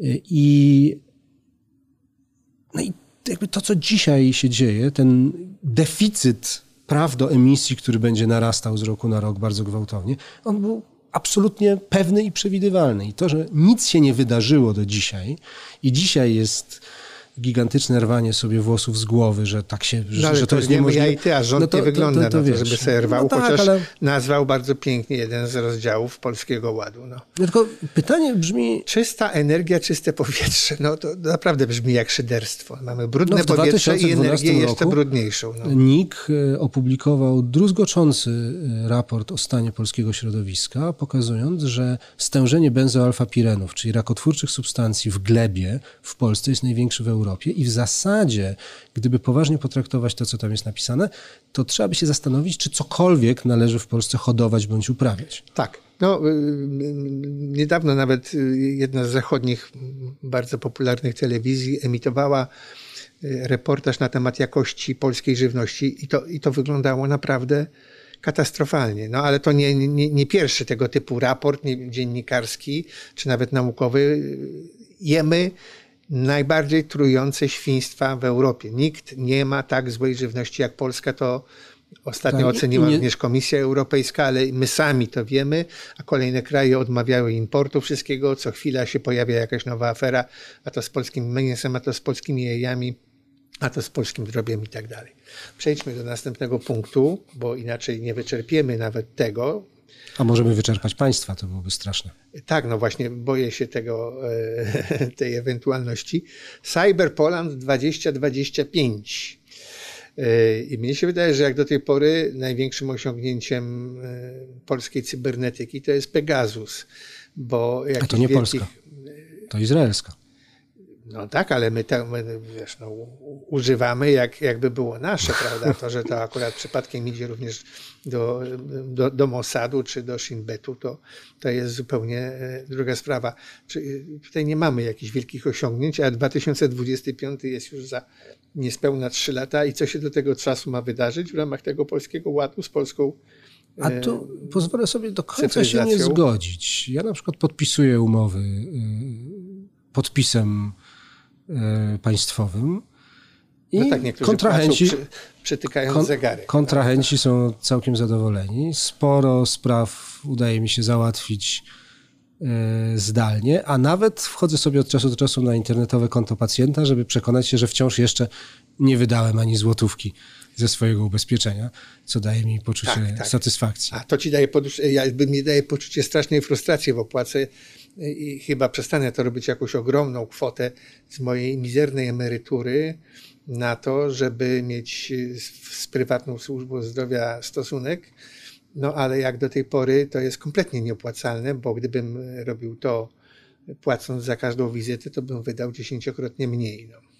Co świadczy o moim fantastycznym zdrowiu, zdrowiu prawda? Czego sobie i Państwu życzymy. Tak jest. Dobrze, to teraz coś, co Ciebie nie dotyczy, co dotyczy Nie, ale dużo mnie. się, chciałbym tylko powiedzieć jedną rzecz. Tak sporo się zmieniło. To były zmiany, które e, poprowadziła na bardzo dobre tory e, minister Anna Streżyńska, e, ówczesna minister cyfryzacji. I one się jakoś potoczyły. I szereg rzeczy, też taka jej we współpracy z komercyjnymi bankami, jeśli chodzi o tożsamość, bardzo poszły do przodu. Co prawda, ponieważ mam nieco konserwatywne poglądy, co już wyszło niestety w czasie tej rozmowy, mam. Właśnie, wstyd. Tak, tak, tak. Ja tak, wstydzę się tego, ale nie umiem sobie z tym poradzić i wciąż przy nich pozostaję. No mam taki przewrotny niepokój, że wkrótce bez smartfona będziesz obywatelem drugiej kategorii, bo okaże się, że tego czy tamtego nie Ale możesz. są jeszcze przykład... obywatele, którzy nie mają smartfona? A, są, są, są, są. I na przykład, e, mówiąc w cudzysłowie pewnym, bo na przykład są takie, takie drobne, y, nieheadline'owe zjawiska, jak na przykład to, że jak jesteś y, szefem, prezesem wspólnoty mieszkaniowej, to żeby złożyć elektronicznie dokumenty podatkowe, musisz mieć podpis kwalifikowany, ale nie ten państwowy ePUAP, tylko taki kwalifikowany tam za 250-350 złotych, znaczy musisz podpiąć po USB takie urządzenie, tam jest karta, musisz to skonfigurować. dość jest to skomplikowane do skonfigurowania, a nie możesz złożyć yy, na przykład korekty yy, na papierze. Musisz złożyć elektronicznie. I nagle się okazuje, że jeśli nie masz wystarczających kompetencji bądź zasobów ekonomicznych, żeby yy, sobie z tymi wyzwaniami poradzić, to nie możesz być, nie możesz prowadzić. To głównie dlatego, że państwo jednak podejrzewa każdego obywatela, tak defaultowo o to, że jest y, potencjalnym oszustem i w związku z tym, kiedy tylko spuści z niego wzrok, to ten obywatel państwo oszuka i innych obywateli też oszuka. Zaraz mi powiesz teraz, jaka, e, jak brzmi nazwa tej teorii, czy wynalazcy teorii, który mówi, że nadmierne rozbudowywanie administracji skarbowej jest rzeczą kompletnie nieopłacalną, ponieważ nawet bez tej administracji tak czy owak określony procent obywateli e, unika płacenia podatków należnych, a hmm. ogromna większość tak czy owak płaci. Niezależnie od tego, czy ta administracja istnieje, czy ta administracja nie istnieje. Yy, tak. E, hmm. Chodzi o krzywą Lafera? Chodzi o, właśnie o tę krzywą. Ale wiesz co, bo w ogóle ja kiedyś spotkałem się z takimi badaniami, które były robione przy okazji rozważań pod koniec lat 2000 prowadzonych na temat tego, czy ludzie będą płacili za internet, czy nie, prowadzonych na Zachodzie. I nawet był taki eksperyment z płytą pewnego zespołu, która była rozdawana, chyba że ktoś chciał zapłacić. No i generalnie okazywało się, że dwie trzecie ludzi jest uczciwych i gotowych jest więcej czy mniej, ale jednak zapłacić. Otóż to. Ostatni, proszę Państwa, rozdział, który sam zadeklamuję jako monolog, ponieważ mój rozmówca nie ma kwalifikacji do tego, e, nazywa się Złota jesień życia. No. Ja po 52 latach pracy dostaję emeryturę, która jest śmiesznie niska w porównaniu z emeryturami moich kolegów mieszkających na Zachodzie, z którymi współpracowałem, przyjaźniłem się przez całe dekady. E, no może nie umrę z głodu, ale już na przykład e, na wakacje zagraniczne sobie na pewno nie pozwolę. Na pewno nie będę sobie mógł pozwolić na kupno nowego samochodu, a mój się robi stareńki. Polski Ład mi ciachnął jeszcze kilkadziesiąt złotych z tej emerytury, która i tak jest y, moim zdaniem zdecydowanie za niska, jak na ponad pół wieku ciężkiej pracy, jakby nie było. Y, Polski Ład sprawił, że proszę Państwa, y, i tak już horrendalnie wysoki czynsz mój, który płacę za mieszkanie w bloku, wzrósł o 25%, czyli 300 zł mniej więcej. I to jest bardzo poważna pozycja w moim emeryckim budżecie. Naszła Ty jako dziennikarz młodego pokolenia acz masz pięć, jakiś komentarz acz, acz do tego? po pięćdziesiątce. Wiesz co, naszła mnie strasznie podła myśl, no, że może w takim razie państwo powinno wprowadzić jakąś regulację tego czynszu w tym budynku, w którym mieszkasz. Nie, nie, nie, nie. Niech się państwo trzyma z dala ode mnie, od mojego budynku i od wszystkiego. No to w takim razie, Niech skoro państwo poszła dala... do góry te, poszedł do góry ten twój czynsz tak radykalnie. Dlatego, no że poszły do góry ceny energii, poszły do góry ceny usług. No, y, ceny energii, tak. Jeszcze za wcześnie, żeby mówić, to że to jest państwo. efekt Polskiego Ładu, ale to jest efekt różnych błędów gospodarczych, które popełniono w ostatnich latach. No, Wiesz, chodzisz bo do jest, sklepu pewnie. Nie, nie, bo, bo, bo teraz pewnie dochodzimy do punktu pod tytułem inflacja. Jestem zdziwiony, że jeszcze A. do niego nie doszliśmy, bo ja myślałem, że to w ogóle tam, co tam polski ład, ale inflacja. Ja użyłem tego słowa, ale y, nie, nie, nie A ja nie podchwyciłem, nie, nie, tak? Nie podchwyciłeś, nie wszedłeś w ten temat. A, rozumiem. No. Mówiłem, no, że, że, że obłożenie nowymi podatkami przedsiębiorców, których ty uważasz za bogaczy, notabene redaktor Młotkowski sam jest przedsiębiorcą jako dyrektor, prezes y, y, telewizji biznesowej. W związku z tym y, śmiało rządzie drogi, wal w niego podatkami, on się na pewno ucieszy. To jest startup. A startupy mają to do siebie, że nie płacą podatków, gdyż są startupami. I jeszcze nie zarabiają. Nie mają jeszcze zysku, no, od którego dobrze. można by odprowadzić podatek. Chociaż trochę się niepokoję, czy szczerze, nie wiem. Czy Obliczałeś, na przykład, jaką emeryturę dostaniesz? Czy na przykład dotknie mnie minimalny, minimalny CIT? No Mam nadzieję, że nie, bo tam jest. To jeszcze kilka konkretnych pytań już lat. poza tymi wszystkimi. Czy obliczałem emeryturę? Wiesz co, tak, tak. E, dostaję z ZUS-u co roku taki Prognozę, tak. taką prognozę. No i oczywiście ona nie jest jakaś specjalnie optymistyczna. Aczkolwiek, no, jak kupowałem sobie taką małą nieruchomość, to po prostu zakładałem, że ten kredyt, który spłacam, to jest forma inwestycji. Znaczy nie kupiłbym, bo nie miałem gotówki, ale no to taka jakby odwrócona inwestycja. I jak będzie ciężko, to albo dzieci mnie utrzymają, albo sprzedam i będę zasilał tę swoją emeryturę. No tylko problem oczywiście znowu i tutaj wracamy do początku idei Polskiego Ładu, yy, czyli do kwoty wolnej, tak, że ja jestem w tej uprzywilejowanej sytuacji, że yy, moje życie tak się potoczyło, że udało mi się zostać dziennikarzem i to telewizyjnym, a to jest dosyć specyficzna sytuacja i nie jest powszechna. Więc yy, mnie szczerze, wiesz, martwi. Znaczy, chciałbym wierzyć, że jeśli e, zamożniejsi ludzie muszą się trochę złożyć na tych e, mniej zamożnych, to że to przyniesie dobre rezultaty. Dobrze, I, tu ja dochodzimy tylko... do, że I tu dochodzimy do inflacji, bo ten cały program jest stymulacją, a ona zaczyna na to wyglądać, czy wygląda na to, pojawia się w niezbyt fortunnym momencie cyklu koniunkturalnego gospodarczego. Też chciałbym z tym porozmawiać, ale ponieważ się rozgadaliśmy na wcześniejsze tematy, to nie będę miał czasu na to. Natomiast chciałbym rozerwać równanie przedsiębiorca, człowiek zamożny. E, przedsiębiorca może mieć e, utopionych mnóstwo pieniędzy w e, maszyny, które się muszą amortyzować, w różnego rodzaju infrastruktury, w środki transportu, środki produkcji, etc. I w związku z tym jego majątek możemy wycenić na miliard, ale on do domu przynosi 10 tysięcy, bo więcej nie da rady. To się naprawdę dość często zdarza. powiedziałem startup i nie musisz mi e, dłużej tłumaczyć tej sytuacji. To ja nie tobie chcę doskonale. wytłumaczyć, tylko chcę, żebyś ty się wytłumaczył z tego równania, które mówisz, przedsiębiorca zamożny niech płaci więcej. E, no nie, no wiesz, e, całe społeczeństwo opiera się na jakimś założeniu solidaryzmu, prawda?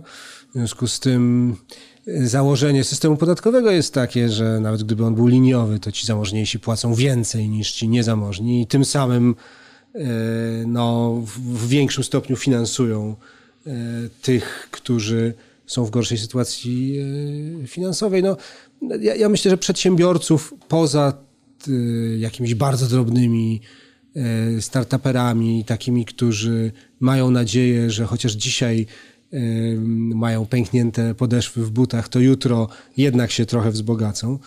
Yy, to Jest... generalnie przedsiębiorcy, trudno ich porównać, wiesz, z osobami, które sobie słabo radzą na rynku pracy i tam gdzieś, wiesz, zarabiają yy, minimum. No, ogromna większość przedsiębiorców małych i średnich chodzi po bardzo cienkie krawędzi. No, czasami się udaje, czasami się nie udaje, czasami tak jak w okresie pandemii trzeba było płacić pracownikom, którzy nic nie produkowali, prawda? I trzeba mieć jakieś zasoby albo zdolność kredytową.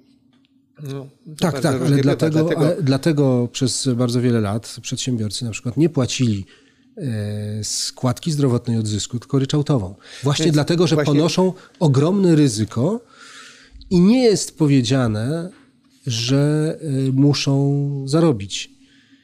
Y, zdarza im się to dosyć często. Daj im, Panie Boże. Y, chociaż statystyki startupowe pokazują, że generalnie na świecie ze 100 tylko 7 Otóż się udaje. Tak? No, ale też one się nie udają, szczególnie w tym nowoczesnym modelu startupowym, one się nie udają często za pieniądze inwestorów w tym samym albo w większym stopniu niż nawet samych e, startuperów, więc to też nie jest taka, wiesz, jed... nic nie jest takie jednoznacznie czarno-białe i proste. To, to, te schematy, wiesz, one są Zawsze diabeł tkwi w szczegółach, prawie jak z podatkami w Polskim Ładzie, że nie da się powiedzieć, kto jak na tym wyjdzie, bo to wszystko zależy od tego, ile przypadkiem zarobisz w tym roku. Ale też na koniec dnia, jak pracujesz na etacie, to też nie wiadomo, jak długo będziesz potrzebny swojemu przełożonemu. Tak, wiem coś o tym. E, chcę Cię zapytać o to, że ta, e, znikła ulga umożliwiająca odliczanie składki zdrowotnej od podatku. Tak. A to oznacza płacenie podatku od podatku. To znaczy płacenie. Czy to jest legalne? Chciałem się za, zapytać. Czy to, że nierozsądne, to wiadomo, ale czy to jest legalne w ogóle, żeby zapłacić podatek od podatku? No, płacisz yy, składkę zdrowotną. Składka zdrowotna jest podatkiem i od tego płacisz podatek. Zgodnie z polskim ładem. Wiesz co, yy, yy, ja się celowo nie zajmuję tematami politycznymi, bo są rzeczy, z którymi nie potrafię sobie intelektualnie poradzić i to jest chyba jedna z nich. Ja, ja nie umiem ocenić. Się, boję się w, ogóle w większości, no to jest duża Ja, ja, ja, nie, ja nie umiem ocenić, czy to jest podatek od podatku, czy to jest nieodliczalna składka. No jak zwał, tak zwał, to tak człowiek musisz zapłacić. No, jak ustawodawca to uchwalił, to pewnie to jest legalne, no może trzeba by to... A, wiesz jak to jest. Pytanie, czy to jest dobre. Ja, wiesz, Nie, nie, nie, nie, nie, nie. to- Jak ustawodawca uchwalił, to mm, potem są różne trybunały administracyjne, konstytucyjne, kiedy No. jeszcze istniał.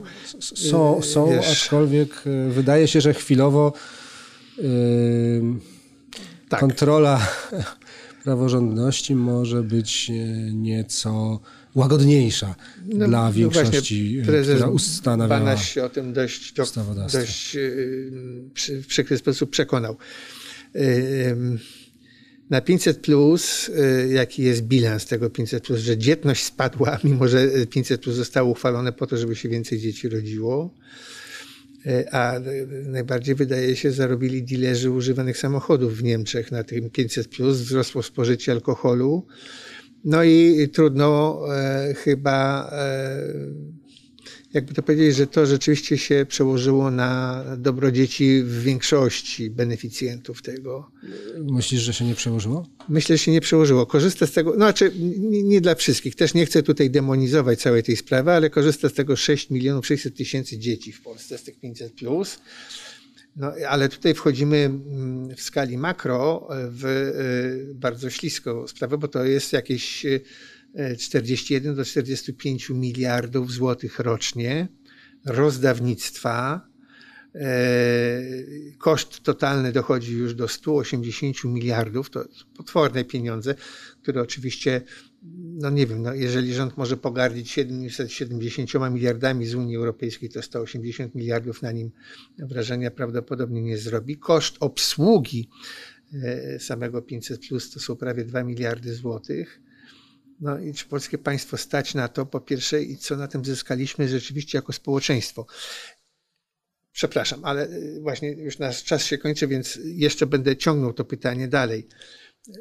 To jest rodzaj sztucznej stymulacji y, konsumpcji wewnętrznej, prawda? Czyli mamy do czynienia z jakąś wiesz, kontynuacją Keynesa i jego, i jego teorii. Czy to się sprawdziło, Twoim zdaniem, po tych kilku latach? Czy polskie społeczeństwo stać i czy y, rachunek koszty beneficja wychodzi na plus, na 500 plus? Myślę, że teraz kolejne stymulacje wyjdą nam bokiem ze względu na inflację. Aczkolwiek e, był ten okres drugiej połowy lat 2000, kiedy gospodarka napędzana konsumpcją bardzo ładnie i szybko się rozwijała i bardzo wiele osób i cała ona, czyli gospodarka, była tego beneficjentem. I ja znowu patrzyłem, e, kiedy miało wejść 500, plus, e, akurat wtedy był taki okres, że dużo jeździłem pociągami w różne miejsca, tam jakieś panele dyskusyjne i wykłady, i to były takie trasy nie Warszawa-Katowice, tam gdzie Pendolino, tylko takimi bocznymi trasami. Patrzyłem na te niewielkie miejscowości i tak sobie próbowałem wyszacować, jakie znaczenie może mieć 500 zł ekstra dla, dla tamtych gospodarstw domowych. I odnosiłem takie wrażenie, że to może być znacząca różnica. Pamiętam też, że było takie badanie którejś z film Wielkiej Czwórki, e, które pokazało, że transfery do społeczeństwa w Polsce były jedne z najmniejszych w Unii Europejskiej. I widzisz, w kraju, który ma pecha, bo miał podlegał szeregowi przerw w takim normalnym rozwoju e, ekonomicznym, jakim podlegały e, państwa na Zachodzie, e, jeśli chodzi też o własność, bo my mamy problem, bo ta przerwa, bo różne kraje były niszczone przy okazji różnych wojen, ale była ciągłość własności. Ciągłość własności dzisiaj na przykład pokazuje, że się pojawiała coraz więcej rodzin, gdzie jakaś ciotka miała mieszkanko małe, ale ono zostało, można je sprzedać, można je dać dzieciom. Wiesz, ten majątek zaczyna rosnąć. Oby to się nie przerwało, oby nam to nie, nie, nie, nie wyparowało znowu. E, że w takim kraju, w którym mamy właśnie takiego pecha, że no mamy strasznie mało kapitału, no, jeśli można coś dać ludziom, to, to może to nie jest jednoznacznie złe. Ja jestem rozdarty w tym, w tej ocenie. No tak, ale żeby I coś wiesz, dać, trzeba to coś mieć. No ale no, to jest trochę jak z kredytem. No, ja też kupiłem ten, ten, ten, ten domeczek malutki, w którym się już przestaliśmy mieścić z rodziną jakiś czas temu. Tak, ale jesteś odpowiedzialny kredyt. i spłacasz ten kredyt. Czy państwo jest równie odpowiedzialne co ty i spłaca te Yy, no, mamy zadłużenie ukryte, no. jak twierdzi yy, Leszek Balcerowicz, no, które tak. potrafi postawić włosy na głowie nawet łysemu. Tak, i Leszek Balcerowicz, yy, z którym też niedawno miałem przyjemność rozmawiać, mówi, że progresywni ekonomiści, którzy twierdzą, że problem długu publicznego jest czystą konwencją, Y, pojęciową się mylą. No ale są tacy ekonomiści progresywni, którzy uważają, że to Nawet w ogóle, w że można się zadłużać tak. w nieskończoność. No, oczywiście jest różnica między Stanami a Polską, bo Stany emitują dolara i ten dolar nie chce przestać być walutą rezerwową świata. Złoty nią nie jest, więc oczywiście nasz dług to jest zupełnie inna historia. My nie możemy sobie tak po prostu drukować w nieskończoność, no bo nam odjedzie inflacja i wszystko będzie dużo droższe. Oczywiście. Natomiast y, Polska się zadłuża, zanim było 500, plus, Polska się zadłużała w sposób dość dramatyczny. Właściwie nie wiadomo na co. Trzeba było zlikwidować system emerytalny, wchłonąć te wszystkie pieniądze, które uskładaliśmy Żeby od 99 roku. próg utrzymać. Y, tak. I, I wiesz co, jak mamy się tak zadłużać jako państwo, nie wiadomo na co, albo na 500, plus, wybieram 500. Plus. Przynajmniej okay. wiem, gdzie te pieniądze trafiają. Okej. Okay. No, chociaż... no, mam trójkę dzieci, więc możesz powiedzieć, że nie, jestem no, masz trójkę dzieci, ale rzeczywiście, no, jak mogę powtórzyć, że ideał Gierka się sprawdził, zbudowaliśmy drugą Polskę. Jeśli chodzi o rodziny, to naprawdę... Z uszczerbkiem dla krajobrazu często ze szczerpkiem dla krajobrazu, ale mm, no, ze zdecydowaną korzyścią dla mieszkańców murowanych, ładnych domów w miejsce walących się drewnianych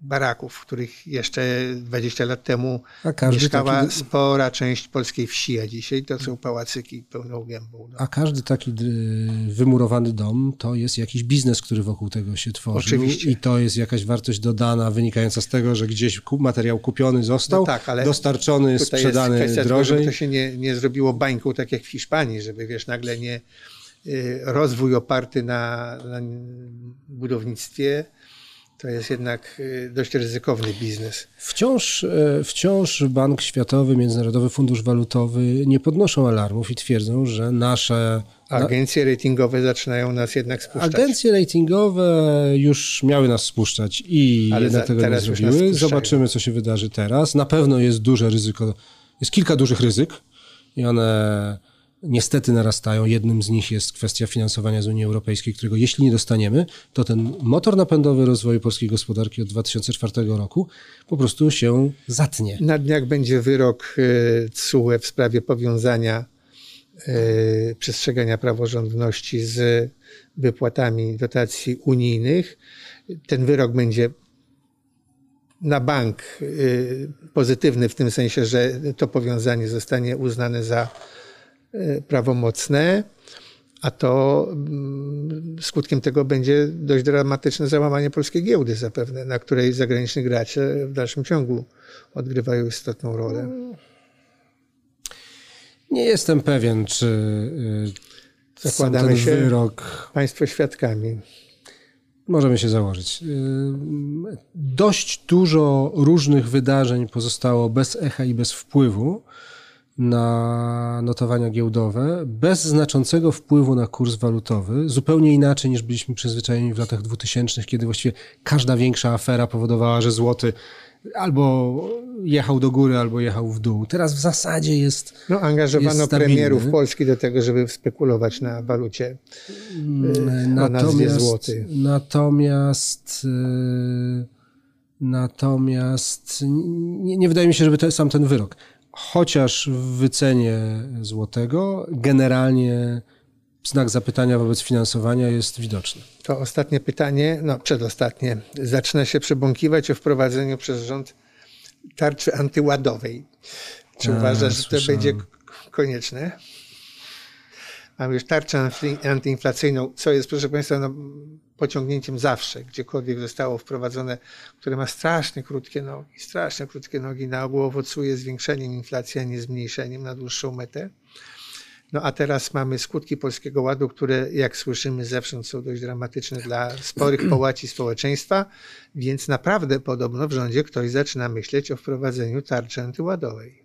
Tak, nie, ja jednak myślę, że to jest żart. Jeśli chodzi no, o tarczę... E, e, żartobliwa jest nazwa, ale... E, jeśli chodzi o tarczę antyinflacyjną, to jest pewna możliwość, że dzięki temu przyhamowaniu wzrostowi cen uda się przesunąć go do momentu, kiedy zewnętrzne e,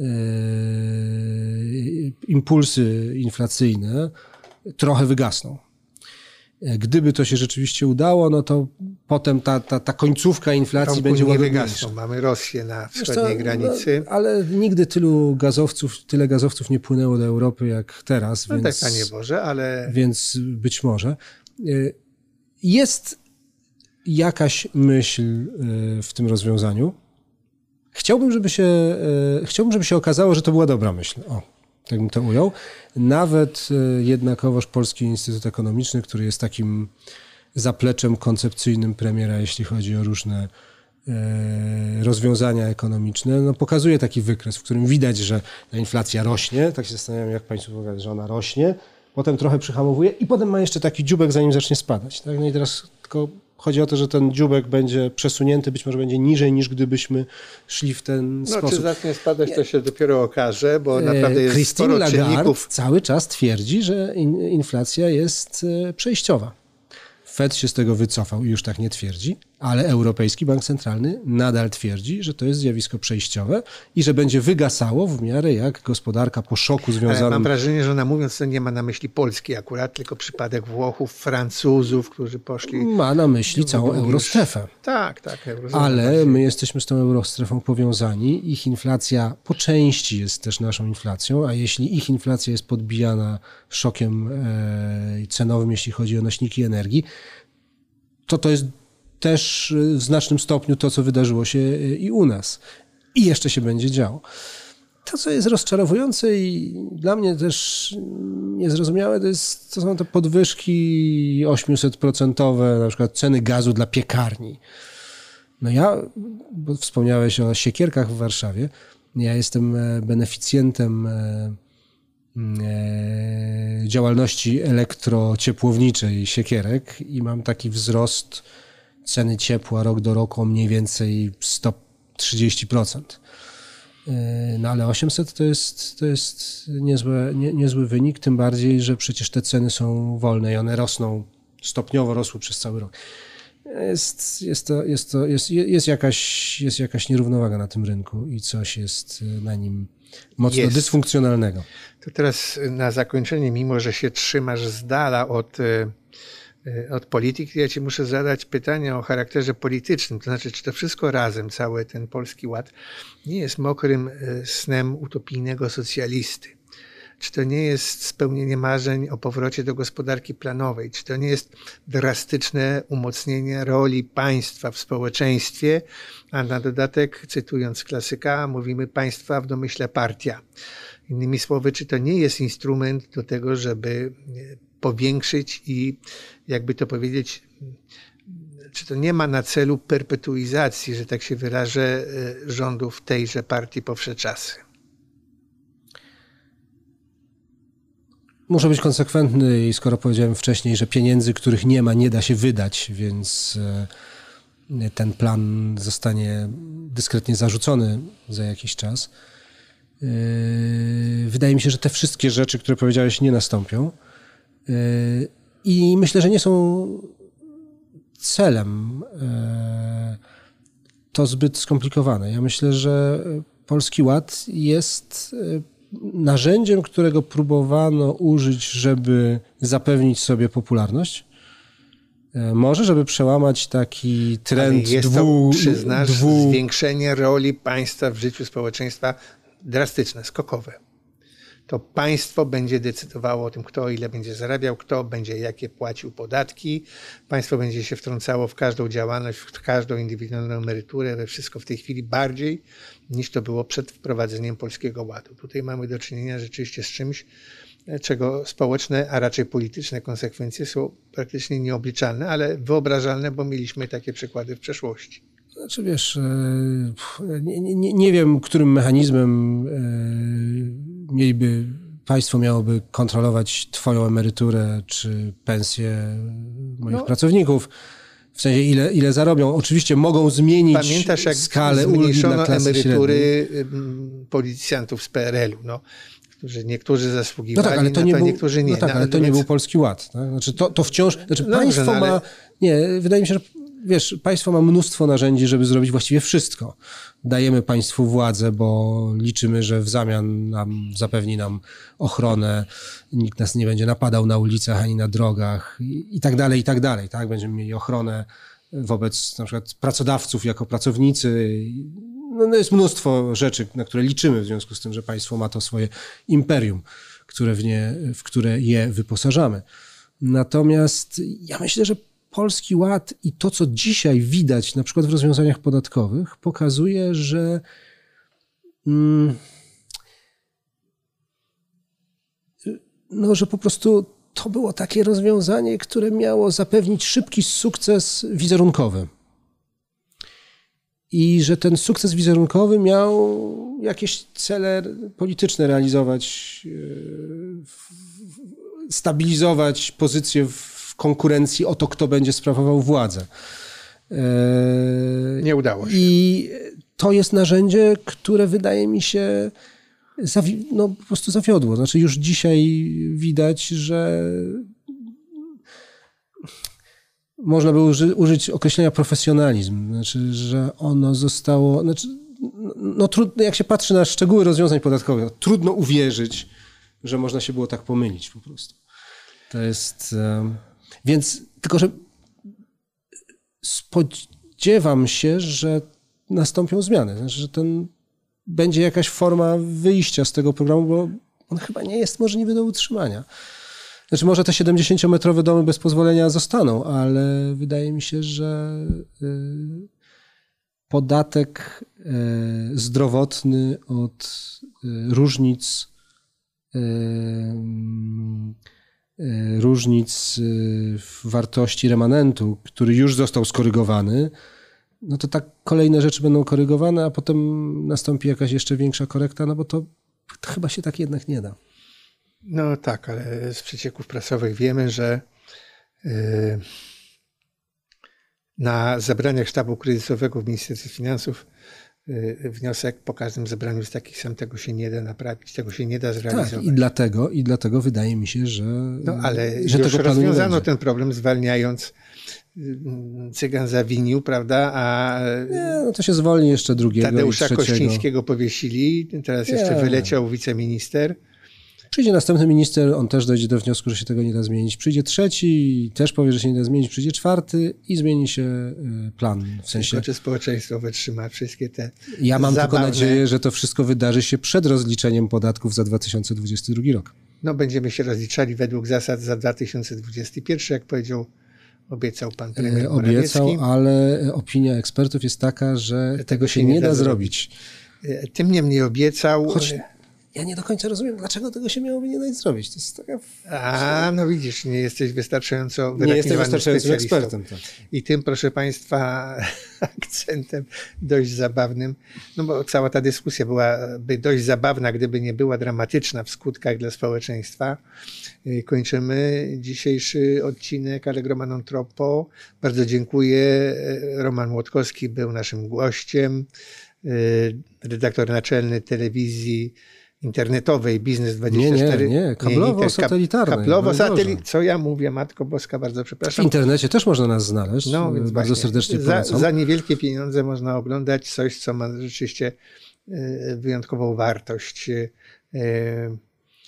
No właśnie, bo też e, nie zadałem Romkowi pytania o to, czy fakt, że tylko 2% rozumie cokolwiek z Polskiego Ładu, to jest wynikiem ignorancji polskiego społeczeństwa w kwestiach ekonomicznych, czy wynikiem ignorancji rządzących, którzy takie głupstwa nas e, wpędzają. E, Dobrze, tak czy owak musimy już kończyć. Zapraszam na kolejne odcinki Allegro Monotropo. Jeszcze raz dziękuję bardzo. Dziękuję Ci bardzo, Jacku. To była wielka przyjemność.